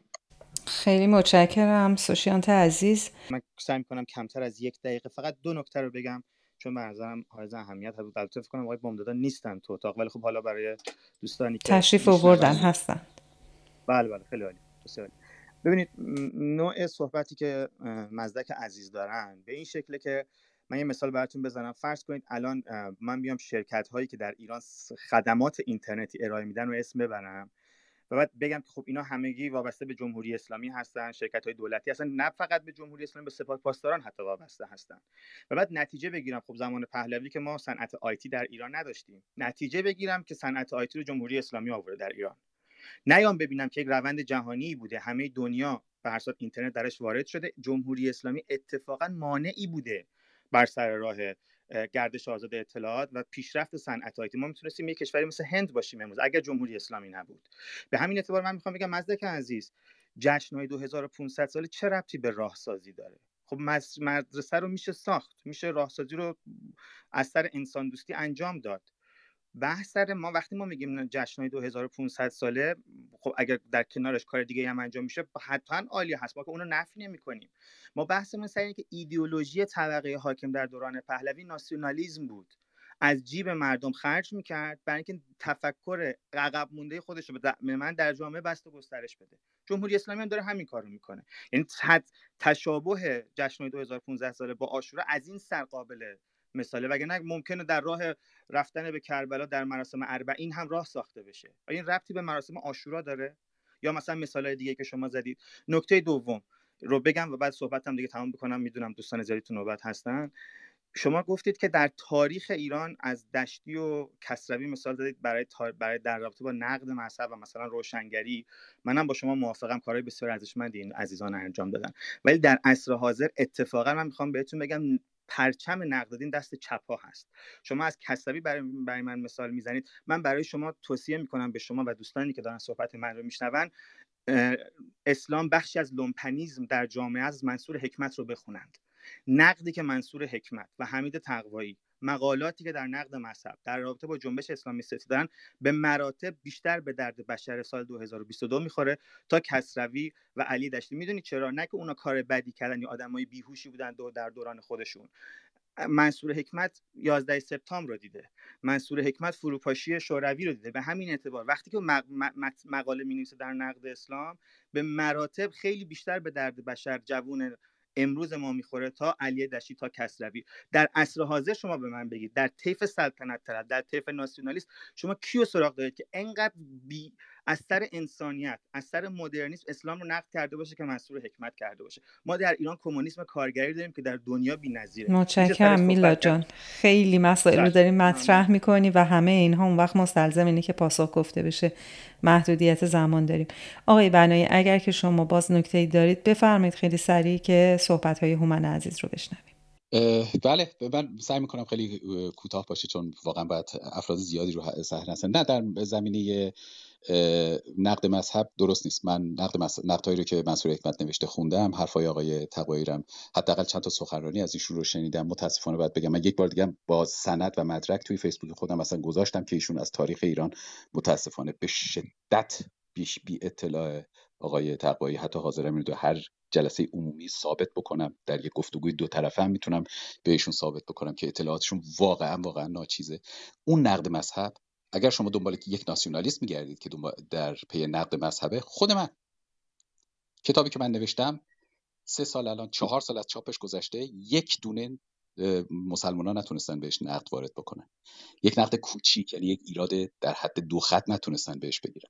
انبوهی از کارهایی که هم من و هم دیگر دوستانم از جمله داروش بینیاز و آرمین لنگرودی که انجام میدیم. گروه آزاداندیشان فری تینکرز جنریشن به نسل آزاداندیشان. شما برید ببینید اونها دقیقا به صلاح پایبند به اندیشه ناسیونالیستی هستند. بسیار ملیگرا هستند و سریح ترین دقیق ترین و عمیق ترین نقد ها رو اتفاقا ما داریم می‌کنیم به مذهب. شما چرا وقتی هر وقت پای ناسیونالیسم ایرانی به میون میاد مسئله سلطنت رو به میون می‌کشید حکومت پادشاهی تموم شد. اون حکومت در سال 57 تموم شد رفت به تاریخ پیوست. اگر روز دیگری هم یک حکومت پادشاهی در این بیاد در ایران به وجود بیاد دنباله اون نخواهد بود. بنابراین اون رو ولش کنیم. اون تموم شده رفته. به امروز بچسبیم نقد هایی که منصور حکمت کرده یا همین تقوی کردیم من هم به صراحت اینجا میگم حاضرم ثابتش بکنم تو هر جایی. بسیار سطحی هستن و اساسا به درد روشنگری نمی‌خورن. چون در اصل اونها می‌خوان یک دوگم رو وردارن یک دوگم دیگر رو که مارکسیسمه به جاش بذارن. من بارها گفتم مارکسیسم یک اندیشه ارتجاعی در سال 2022 برای اینکه مسلمان ها می‌خوان ما رو به 1400 سال قبل برگردونن و مارکسیست ها می‌خوان ما رو به 140 سال قبل برگردونن به دوران مارکس. دوران مارکس تموم شده. مارکس نه اتوماسیون رو دید نه اینترنت رو دید هیچی رو ندید. بنابراین انسان خرد امروزی باید بر اساس روابط اجتماعی و جهانی سال 2022 عمل بکنه و نه بر اساس افکار یک اندیشمند بسیار بزرگی. من برای مارکس بسیار ارزش قائلم. نه بر اساس افکار اندیشمندی که الان بیشتر از 140 ساله که مرده. کسی که امروز به دنبال مارکس میره به نظر من به لحاظ اندیشه‌ای ارتجایی تر از کسیه که در دوران مارکس به دنبال مسیح می‌رفت. بنابراین اون نقدی که شما گفتید اصلا از نظر من نقد نیست. اون جاگزینی یک دوگم با یک دوگم دیگه است و هر دوی این دوگم ها به نظر من از نظر من اندیشه های ارتجایی هستن با سپاس. سپاسگزارم آقای بنایی عزیز. هومن جان درودهای بی پایان بر شما و خیلی متشکرم که قبول کردین که در مدیریت کمک بکنین. بفرمایید خواهش می‌کنم. درود بر شما. من سعی می‌کنم خیلی سریع خلاصه بگم. این سال رو من از خودم خیلی می‌پرسم. اگر زندگی رو روی محور مختصات رسم کنیم ما یک نقطه ای هستیم که وضعیتمون دائما در حال تغییره. و در هر نقطه ای که قرار می‌گیریم دیدگاه ما فرق می‌کنه. و بیشتر فراموش می‌کنیم که هر نقطه می‌تونه مبدعی باشه برای آغاز تاریخی نوین. می‌تونیم به دیگران از پایین به بالا نگاه کنیم و حسرت بخوریم مثل کشورهایی که وضعیت زندگی اونها بهتر از ماست و می‌تونیم از بالا به پایین نگاه کنیم و خودمون رو آرامش بدیم مثل کشورهایی که وضعیت زندگی در اونها بدتر از ماست. البته اگه دیگه کشوری مونده باشه. و وقتی جوانتر هستیم از یک شکست در مسابقه فوتبال سرفکنده میشیم و از یک برد به خیابان ها میاییم و شادی می‌کنیم. ما چنین مردمانی هستیم. به ما خیلی چیزها را آموختند. به ما آموختند دیگران کاشتند و ما خوردیم. به ما آموختند که ما پیروزی های بزرگ و شکست های زیادی در طول تاریخ داشتیم. زمانی پرشکوه ترین و یکی از پرآوازه ترین مردم بودیم. اما کسی به ما نیاموخت که وقتی بالا می رویم و به اوج می رسیم یا به نوک قله, قله شکوه و جلال می رسیم تنها راهی که باقی میماند رو به پایین است. چون شکوه و جلال مستی میآورد و سستی. و وقتی سست شدیم پلیدی میآید ضحاک میآید و ما دست کمک دراز می‌کنیم. آقا یکی بیاد یه کاری بکنه یه دست غیب بیاد یک رستمی بیاد. آیا از خودمون سوال کردیم که contribution من چی هست؟ سهم من چی هست؟ من چگونه می‌تونم تاریخ ساز باشم؟ من چگونه می‌تونم وضعیت موجود را تبیین کنم و پلی باشم برای رسیدن به وضعیت مطلوب. من چه کار باید بکنم که دوباره به نقطه اوج که هیچی به وضعیت مطلوب برسم و وقتی رسیدم چگونه سرمست و سست نشوم و وضعیت مطلوب رو حفظ کنم؟ خب آیا جواب این سوالات یک پاسخ کوتاه مانند خرد جمعی است یا ایسم های گوناگون یا بازشناسی ارزش های از دست رفته؟ نه. پیشنهاد من.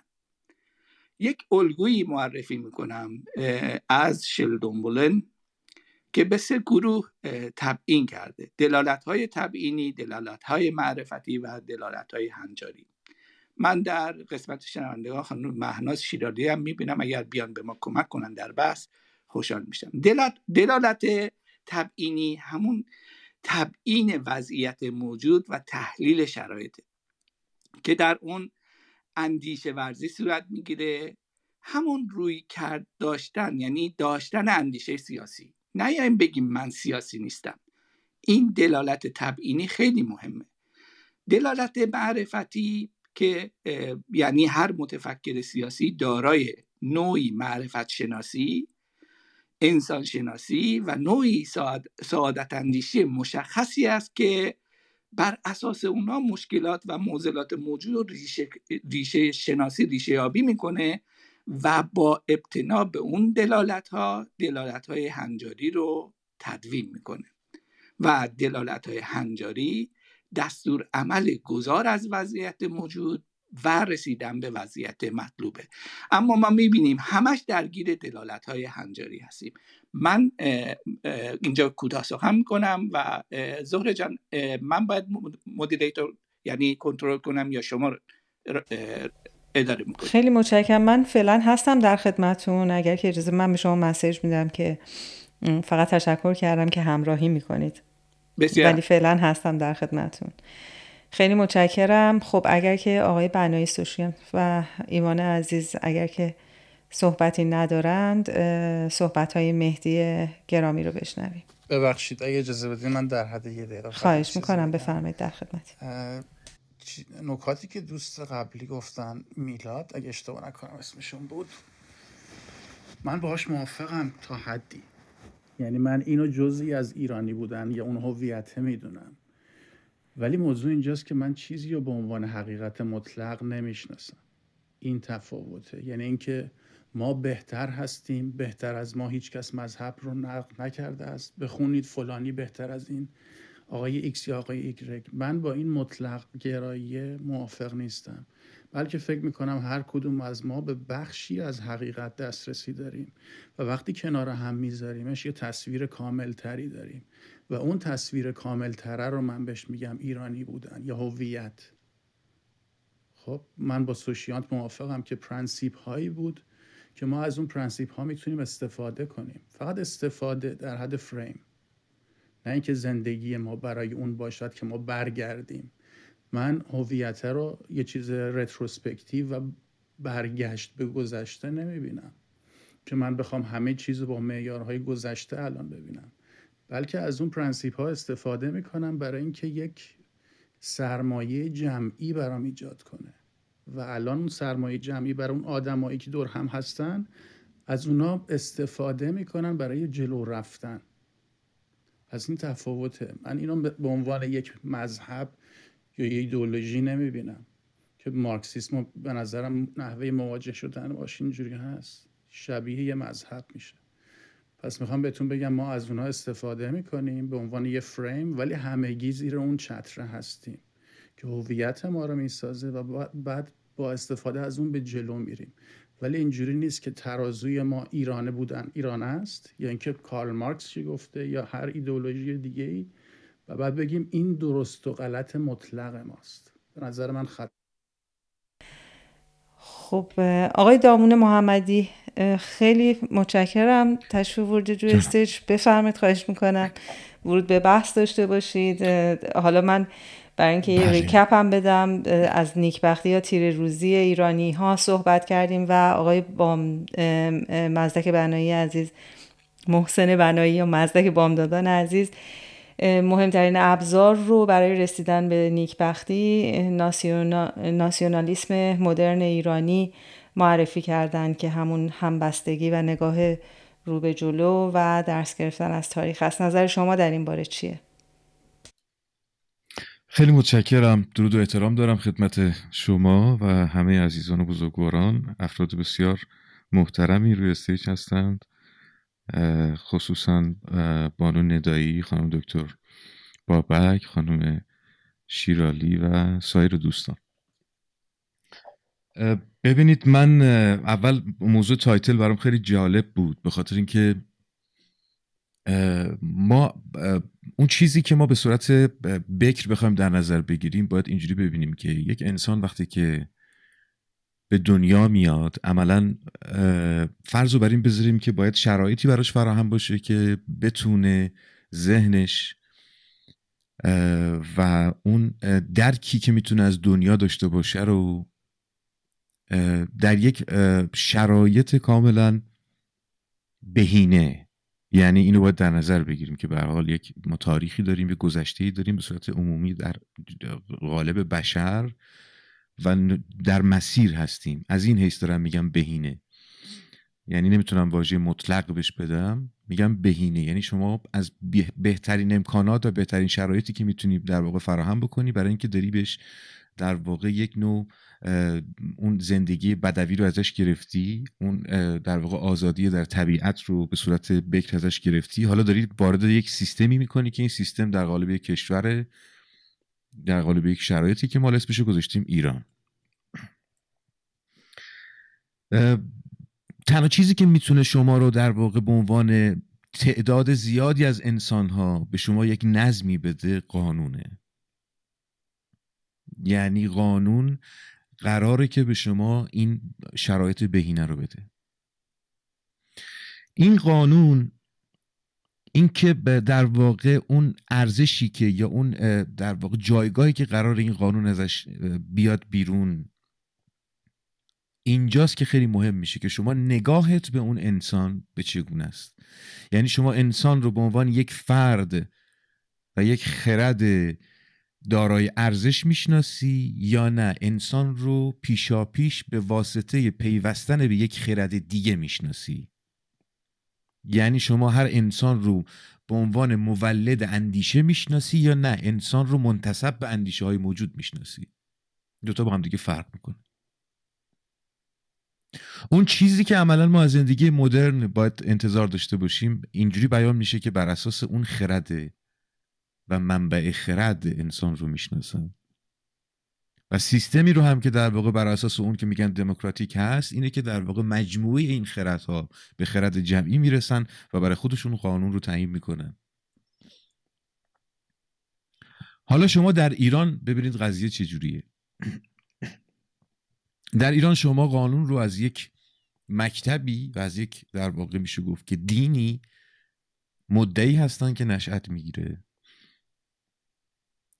و حالا جالب اینجاست که یه یه دونه فلش فوروارد بیایم ببینیم که اساسا حالا قانون اصلا هر چی می‌خواد باشه شما شرایط جامعه رو نگاه کن ببین که آیا انسان قانونمندی داری؟ آیا همون قانونی که تحت عنوان قانون می‌شناسی درست داره ساری و جاری میشه؟ یعنی حداقل دریافتی که می‌تونی داشته باشی از جامعه فعلی آیا در یک جامعه قانونمند داری زندگی می‌کنی یا نه؟ اون قانونه که باید بیاد اون شرایط رو با هر ترتیبی اصلا هر شرایطی که مورد هدفش هست و قرار بده آیا درست داره جاری میشه یا نه؟ اینجا هم دوباره به مشکل می‌خوری. یعنی هم قانونه مشکل داره و نگاهش مشکل داره و اساسا دیدی که به انسان داره مشکل داره. با اینکه مدعی هست که می‌خواد در واقع برای انسان بیاد اخلاقیات رو بیاره یا برای انسان بیاد یک نوع معنویت رو بیاره. اصلا غلطه کلا. هم خود اون چیزی که به عنوان سیستم ساری و جاری شده از همین نگاه آخر سر نتونسته به شما یه چارچوب منظمی رو بده. من نمی‌دونم اینا اسمش تیر بختی هست یا نه ولی می‌دونم اون حالت بهینه که ازش صحبت کردم نیست. یعنی شما در یک سیستمی هستی که نه تنها به خرد و به عنوان یک به هر انسان به عنوان یک منبع خرد و منبع اندیشه ارزش قائل نیست بلکه بسیار کوشاست در نابود کردن اندیشه بسیار کوشاست در از بین بردن منابع منابع انسانی که خودش می‌تونه نه تنها برای ایران بلکه می‌تونه برای یک دنیا می‌تونه مفید باشه. شما یعنی متاسفانه ما یک به طور کلی جامعه بشری یک تجربه به دست آورده اینه که فکر می‌کنه که هر چیزی که تا خودش به دست آورده رو باید در واقع فقط حفظش بکنه. در صورتی که باید شرایط ایجاد بکنه که شاید دوباره کسی بتونه بهتر از این رو خلق بکنه. به خاطر اینکه چیزی که داریم رو خود انسان ها به وجود آوردن. از این منظر که نگاه می‌کنیم در واقع یک ایرانی بسیار گرفتاره. ایرانی فکرش و اندیشش گرفتاره. ایرانی فکر و اندیشش اسیر پاسخ به یه سری در واقع مسائبی میشه که بهش تحمیل میشه. اون آزادی که باید فقط شرایطی رو ایجاد بکنه که شما بتونی در واقع نیروهات رو و منابعت رو درست پرورش بدی در ایران متاسفانه سالهاست که اصلا بهش عنایتی نیست. یعنی شما در ایران نه انسان منظم و قانونمندی رو می‌تونی در واقع تجربه بکنی. نه سیستم و جامعه قانونمندی رو می‌تونی در واقع تجربه بکنی با توجه به چیزی که داریم. نه اساسا فکرت اون آزادی عمل رو می‌تونه داشته باشه. پس از این منظر اگه بخوایم نگاه بکنیم داستان خیلی پیچیده خواهد شد. برای همین هم هست که شما می‌بینید که بسیاری از ایرانیان نمی‌تونن در اینجا زندگی بکنن. برای همین هم هست که محیط زیست ایران اصلا نمی‌دونه که در واقع کسی, کسی محافظش هست یا نه. برای همینه که خیلی از خانواده ها نگرانند که فرزندانشون رو در واقع در مدارس این سیستم بفرستن. برای همینه که شما احساس می‌کنی که در واقع یه سری از حقوقی که باید به عنوان حقوق اولیه شما باشه شما باید براش بجنگی. و خب اینا رو که جمع می‌زنی خیلی راحت میشه به این title پاسخ داد که در این بازه زمانی بسیار تیره‌بختی است و تیره‌روزی است. ولی شاید در یک مقیاس کلان خود این تبدیل بشه به یک محدودیتی که بعدا به یه فرصت تبدیل شد و در یک مقیاس دیگه بتونیم یه حرف دیگه بزنیم. ولی در این بازه نیکبختی نیست. ببخشید خیلی صحبت کردم. سپاسگزارم آقای دامون عزیز. خب آقای بنایی اگر که صحبتی دارید آقای ایوان. بله بفرمایید. بفرمایید. خواهش. یه نکته این که قبلا من راجع به سوشیانت می‌خواستم بگم. اون دفعه که صحبت فرصت نشد صحبت کنم. این که سوشیانت حرف می‌زنه من لذت می‌برم. خیلی دوست دارم نحوه حرف زدنشو و خیلی باهاش موافقم تو چیزایی که می‌گفت. اما یه نکته ای که هست اینه که این دوست آخری که الان صحبت کردن و هم با خیلی از حرفاشون موافقم به جز اون نتیجه گیری آخرش. اون نتیجه گیری که انجام دادن و گفتن پس تیر, تیر روزی است به خاطر این مقدمه که گفتن. من اون مقدمه ها رو باش موافقم. به همین دلایل یا دلایل شبیه به این بود که من می‌گفتم ایران 300 سال عقب تره چرا اینجوریه؟ مقصود من این نبود که کل جمعیت اروپا الان خیلی می‌فهمن. و در قیاس با اون. بلکه اروپا الیتی داشته. مثل همون جایی که سوشیانت راجع به آلمان حرف می‌زنه هگل مثلا 300 سال پیش اومده حرفایی زده. روشن فکرهای دیگه من اینو توی ایران نمی‌بینم. این چیزیه که نمیبینمش. مثال چیزشو براتون بزنم. یادم میاد که من یه, یه جایی موقع کشیک بودم. توی کلینیکی توی ایران. یه بچه کوچیک پسر بچه فکر می‌کنم 8 سال ده ساله رو بردن توی اون بیمارستان. اموش با بیل زده بود توی سرش. به خاطر اینکه گوسفنداشون رو برده بود مثلا گوسفندا رفته بودن توی زمین اموه بچه کوچیک با بیل زده و همجور خون داشت میومد بیرون. فکر می‌کنم سوشیان تجربه مشترک من و این دوست آخرمون دامون رو نداره که توی ایران باشه. به خاطر همین من حرفاشو خیلی دوست دارم سوشیانتو. ولی می‌خوام بهت بگم ایران یه همچین مشکلایی توش هست.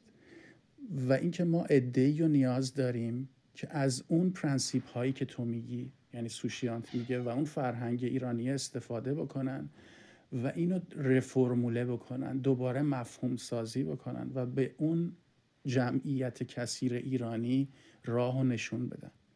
این چیزیه که بهش احتیاج داریم. به همین دلیلی که من با دامون موافق نیستم تو این نتیجه گیریش. از نظر من دفنتلی همچنان خیلی باعث افتخار افتخار برای من به شخصه که ایرانی هستم. و همین الانم اینو یک نیکبختی می‌بینم اینو یه شانس می‌بینم. به خاطر اینکه از اون فرهنگ می‌تونم استفاده کنم برای پیشرفت خودم به عنوان شخص و تا حد امکان برای اطرافیانم. توصیم اینه که هر کدوم از ما این مسئولیت رو توی خودمون ببینیم و شروع کنیم هی اینو اشاعه بدیم. به هیچ وجه این بدبختی و اینجور چیزا نیست. این فقط شرایطیه که ما باش مواجه هستیم. نحوه مواجه شدن ماست که تبدیلش می‌کنه به نیکروزی یا بدبختی. اینکه ما پسیو باشیم و بگیم آقا ایرانی اینجوری هست پس بدبخته. یا اینکه بگیم نه اگر این, این مدلی بوده است به این دلایلی که خود آقای دامون هم گفت هم گفتن من الان تغییرش میدم. اگر این قدم منه این میشه نیکروز این میشه شانس. پس من به عنوان یه انسان تو شرایطی هستم شانسی به من داده شده که بیستم. ژان پل سارت یه حرف خوبی خیلی حرفای خوبی می‌زنه ولی یکیشون اینه. میگه که فرانسویا به نظر میاد که خودشونو وارث انقلاب فرانسه می‌دونن. وارث انقلاب کبیر در صورتی که اینجوری نیست. هر انسانی خودش باید واکنش نشون بده. از این جهته که هر انسانی هر روزی که بیدار میشه این شانس رو داره که واکنش نشون بده. شما الان تو دورانی هستین که مثل اون موقع انقلاب فرانسه است اگر واکنشی که نشون میدین در جهت تغییر درست محیطتون باشه این یه شانس. ولی اگه هی بشینه بگه خب آقا این جوری بده اوضاع بده کلیسا این کارو کرده و فلان این کارو کرد هیچ کاری نکنم این بد شانسی. به خاطر همینه که ژان پل میگه انسان محکوم به آزادیه. یعنی اگه یه هفتی رو روی پیشونی من بذارن و بگن شلیک می‌کنیم اگه اینو نگی من همچنان آزادم. اگر آزادم یعنی این نیکبختیه. شرایط ایران بدتر از اون نیست که یه هفتی رو پیشونه کسی باشه. ولی وقتی که نگاه ما یه نگاه دین خوب باشه نگاهی باشه که با دسته و فله از انسانها طرفه و یه چیزی حاکم بر انسان می‌دونه. ما یه توده بیشکل هستیم براش این بدبختی می‌بینه. چون انتظار داره یه کسی بیاد نجات بده بعد همه بگرون بهش. در صورتی که نه هر کدوم از ما همیشه و هر روز مسئولیت خودمونه داریم. و این به ما خیلی شانس میده. استفاده از اون هویت ایرانی برای مواجه شدن با اون چالش هایی که امروز باش مواجه. مرسی. بفرمایید آقای دامون اگر که می‌خواید پاسخ بدید. بله. من اولا اشاره کردم به بازه زمانی گفتم در این بازه زمانی و اگر در بازه کلانتر نگاه بکنیم می‌تونه قضیه متفاوت باشه. تازه اونم باید نگاه بکنیم یعنی باید تجربه بکنیم.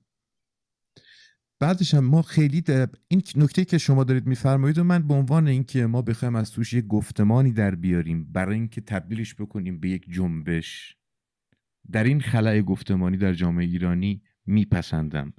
اما خیلی هم با شعارگونه صحبت کردن موافق نیستم. ببینید این ایرانی که ازش داری صحبت می‌کنیم ما همون ایرانی است که در واقع همین حکومت رو داره میپذیره. ایرانی زیادی افتخار بکنه به خودش ولی خیلی هم قره نباشه از اینکه اشتباهات خودش رو نپذیره. ایرانی برای اینکه بخواد در واقع حرکت بکنه هم باید به قابلیتاش هم به اشتباهاتش. من کدوم زندگی رو شما می‌شناسید تا زمانی که اشتباهش نپذیرفته باشه حرکت و پویاییش در جهت درستی اتفاق بیفته؟ این در بقیس کلان هم همینه. بله من قبول دارم. ما باید یه گفتمان خیلی جامع ایجاد بکنیم و این می‌تونه بسیار از تاریخ ما نشأت بگیره بسیار می‌تونه از فرهنگ ما نشأت بگیره. اما کدامش؟ اون فرهنگی که اینقدر احساساتیه که در مقابل یه سری افسانه زار زار می‌زنه؟ یا نه؟ اونی که واقعا برای که ایرانی خودش رو می‌بینه که در واقع اسیر یک اندیشه غلط هست زار می‌زنه. کدومش؟ کدوم زار زدن؟ یه مقداری متاسفانه اگر ما بخوایم در واقع تبدیل بشه بحثا فقط در روی مسائل تئوری و ما مثلا خیلی هم بریم کلی‌گویی بکنیم. مثلا در یک جامعه مثلا فرض کنید حالا کلاب هاوس آلمانی بشینیم بعد اونجا مثلا ما رو ریموو بکنن یا به ما بگن ما block بشیم بعد بیایم اونو تعمیمش بدیم به کل آلمان. یا در مورد ایران بیایم فقط مسائل فرهنگیش رو نگاه بکنیم یا تاریخیش رو نگاه بکنیم افتخاراتش رو نگاه بکنیم بعد این گرفتاری اندیشه ایرانی رو نبینیم. ایرانی که درد برای همسایه خودش رو می‌ذاره کنار ولی برای مثلا فرض کنید 1400 سال پیش میشینه زار می‌زنه. پس از مظلومیت میگه. ایرانی که جلوی خودش بیقانونی رو می‌بینه توهین به هموطن خودش رو می‌بینه. و میگذره میگه من من وارد من نظر نمیدم. بعد شما میگین خوبه. ولی در مقابل اون چیزی که در 1400 سال پیش به بازی گرفته شده بابت اینکه الان بیاد فقط در خدمت یک عده خاص باشه زار زار می‌زنه. حتی اگر تزویر می‌کنه. این دوتا با هم دیگه یکی نیستن. پذیرش آنچه که من هستم ایرانی با همین سیستم حکومتش. با همین در واقع خرافه پرستی هاش با همین تفکر محدودش و با همون تفکرات بازش. هر دوش با هم. نمیشه که فقط من بیام بگم گل فقط گلاشو سوا کنم که. اون چیزی که می‌تونه فرمایش شما رو تبدیل به گفتمان بکنه که من بپذیرم که اشتباه هم کردم. ارزم تمام. سپاسگزارم آقای دامون سوشیانت و یا آقای بنایی اگر که صحبتی دارید بفرمایید.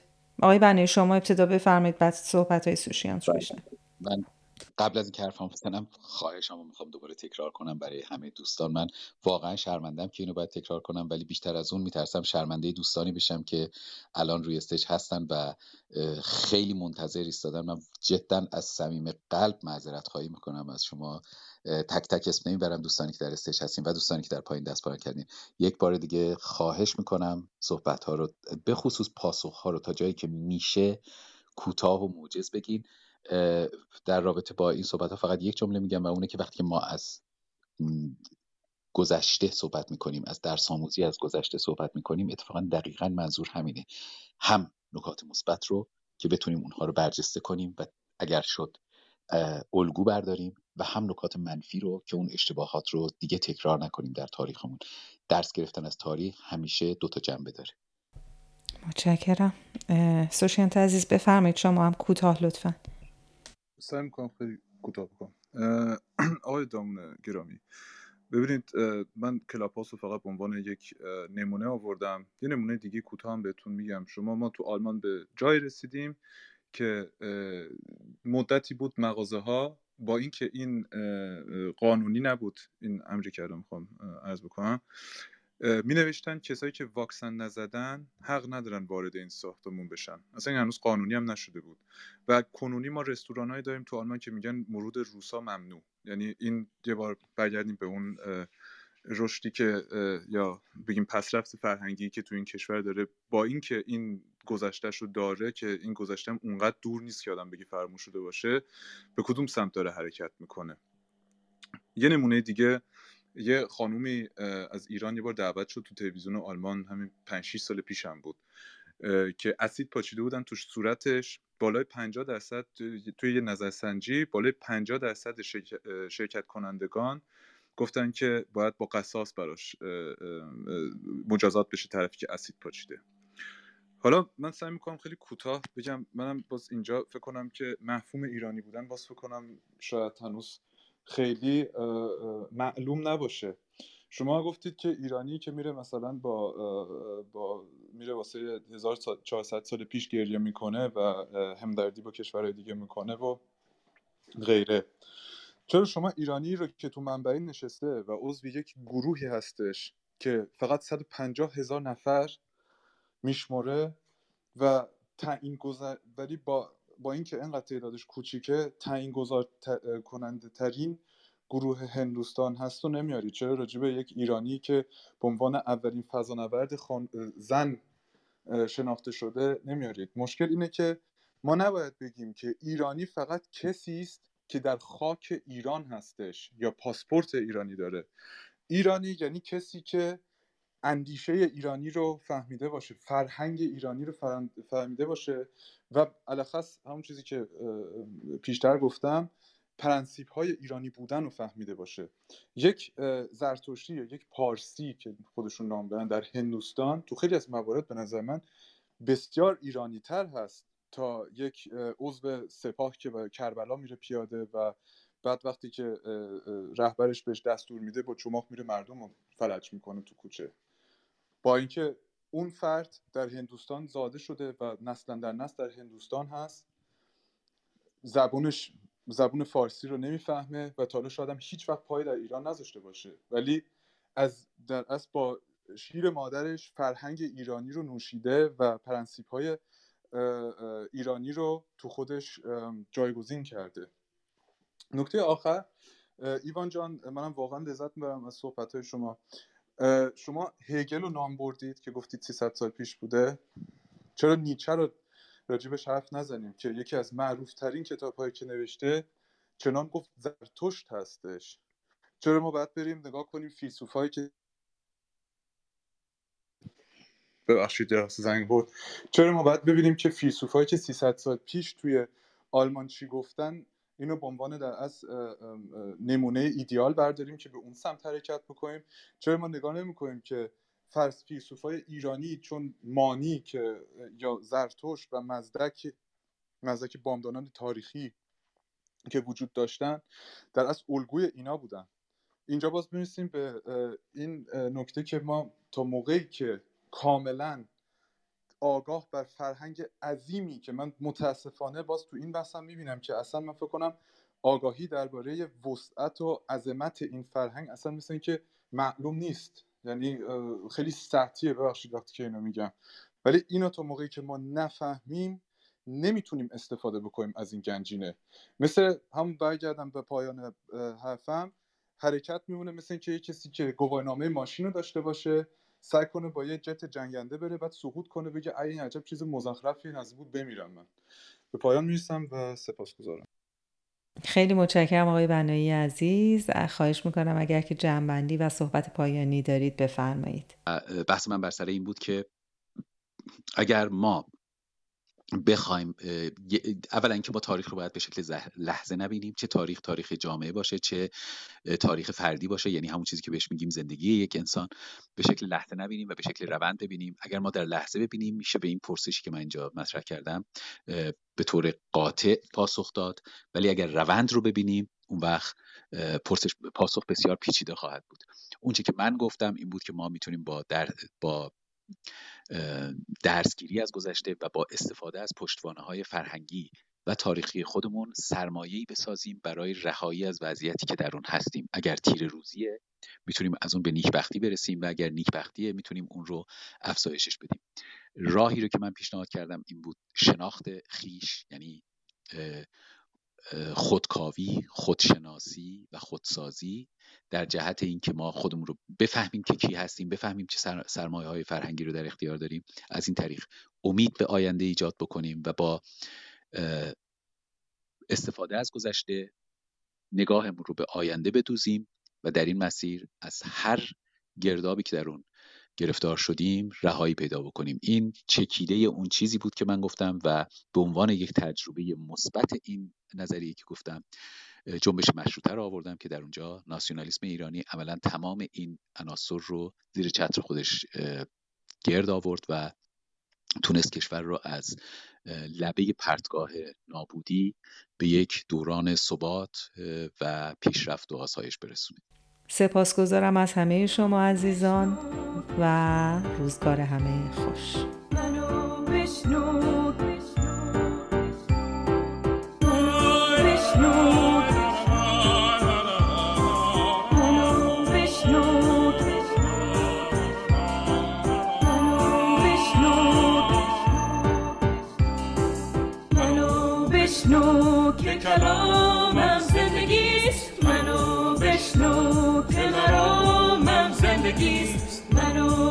که کلامم زندگیست. منو بشنو که مرامم زندگیست. منو بشنو بشنو بشنو بشنو.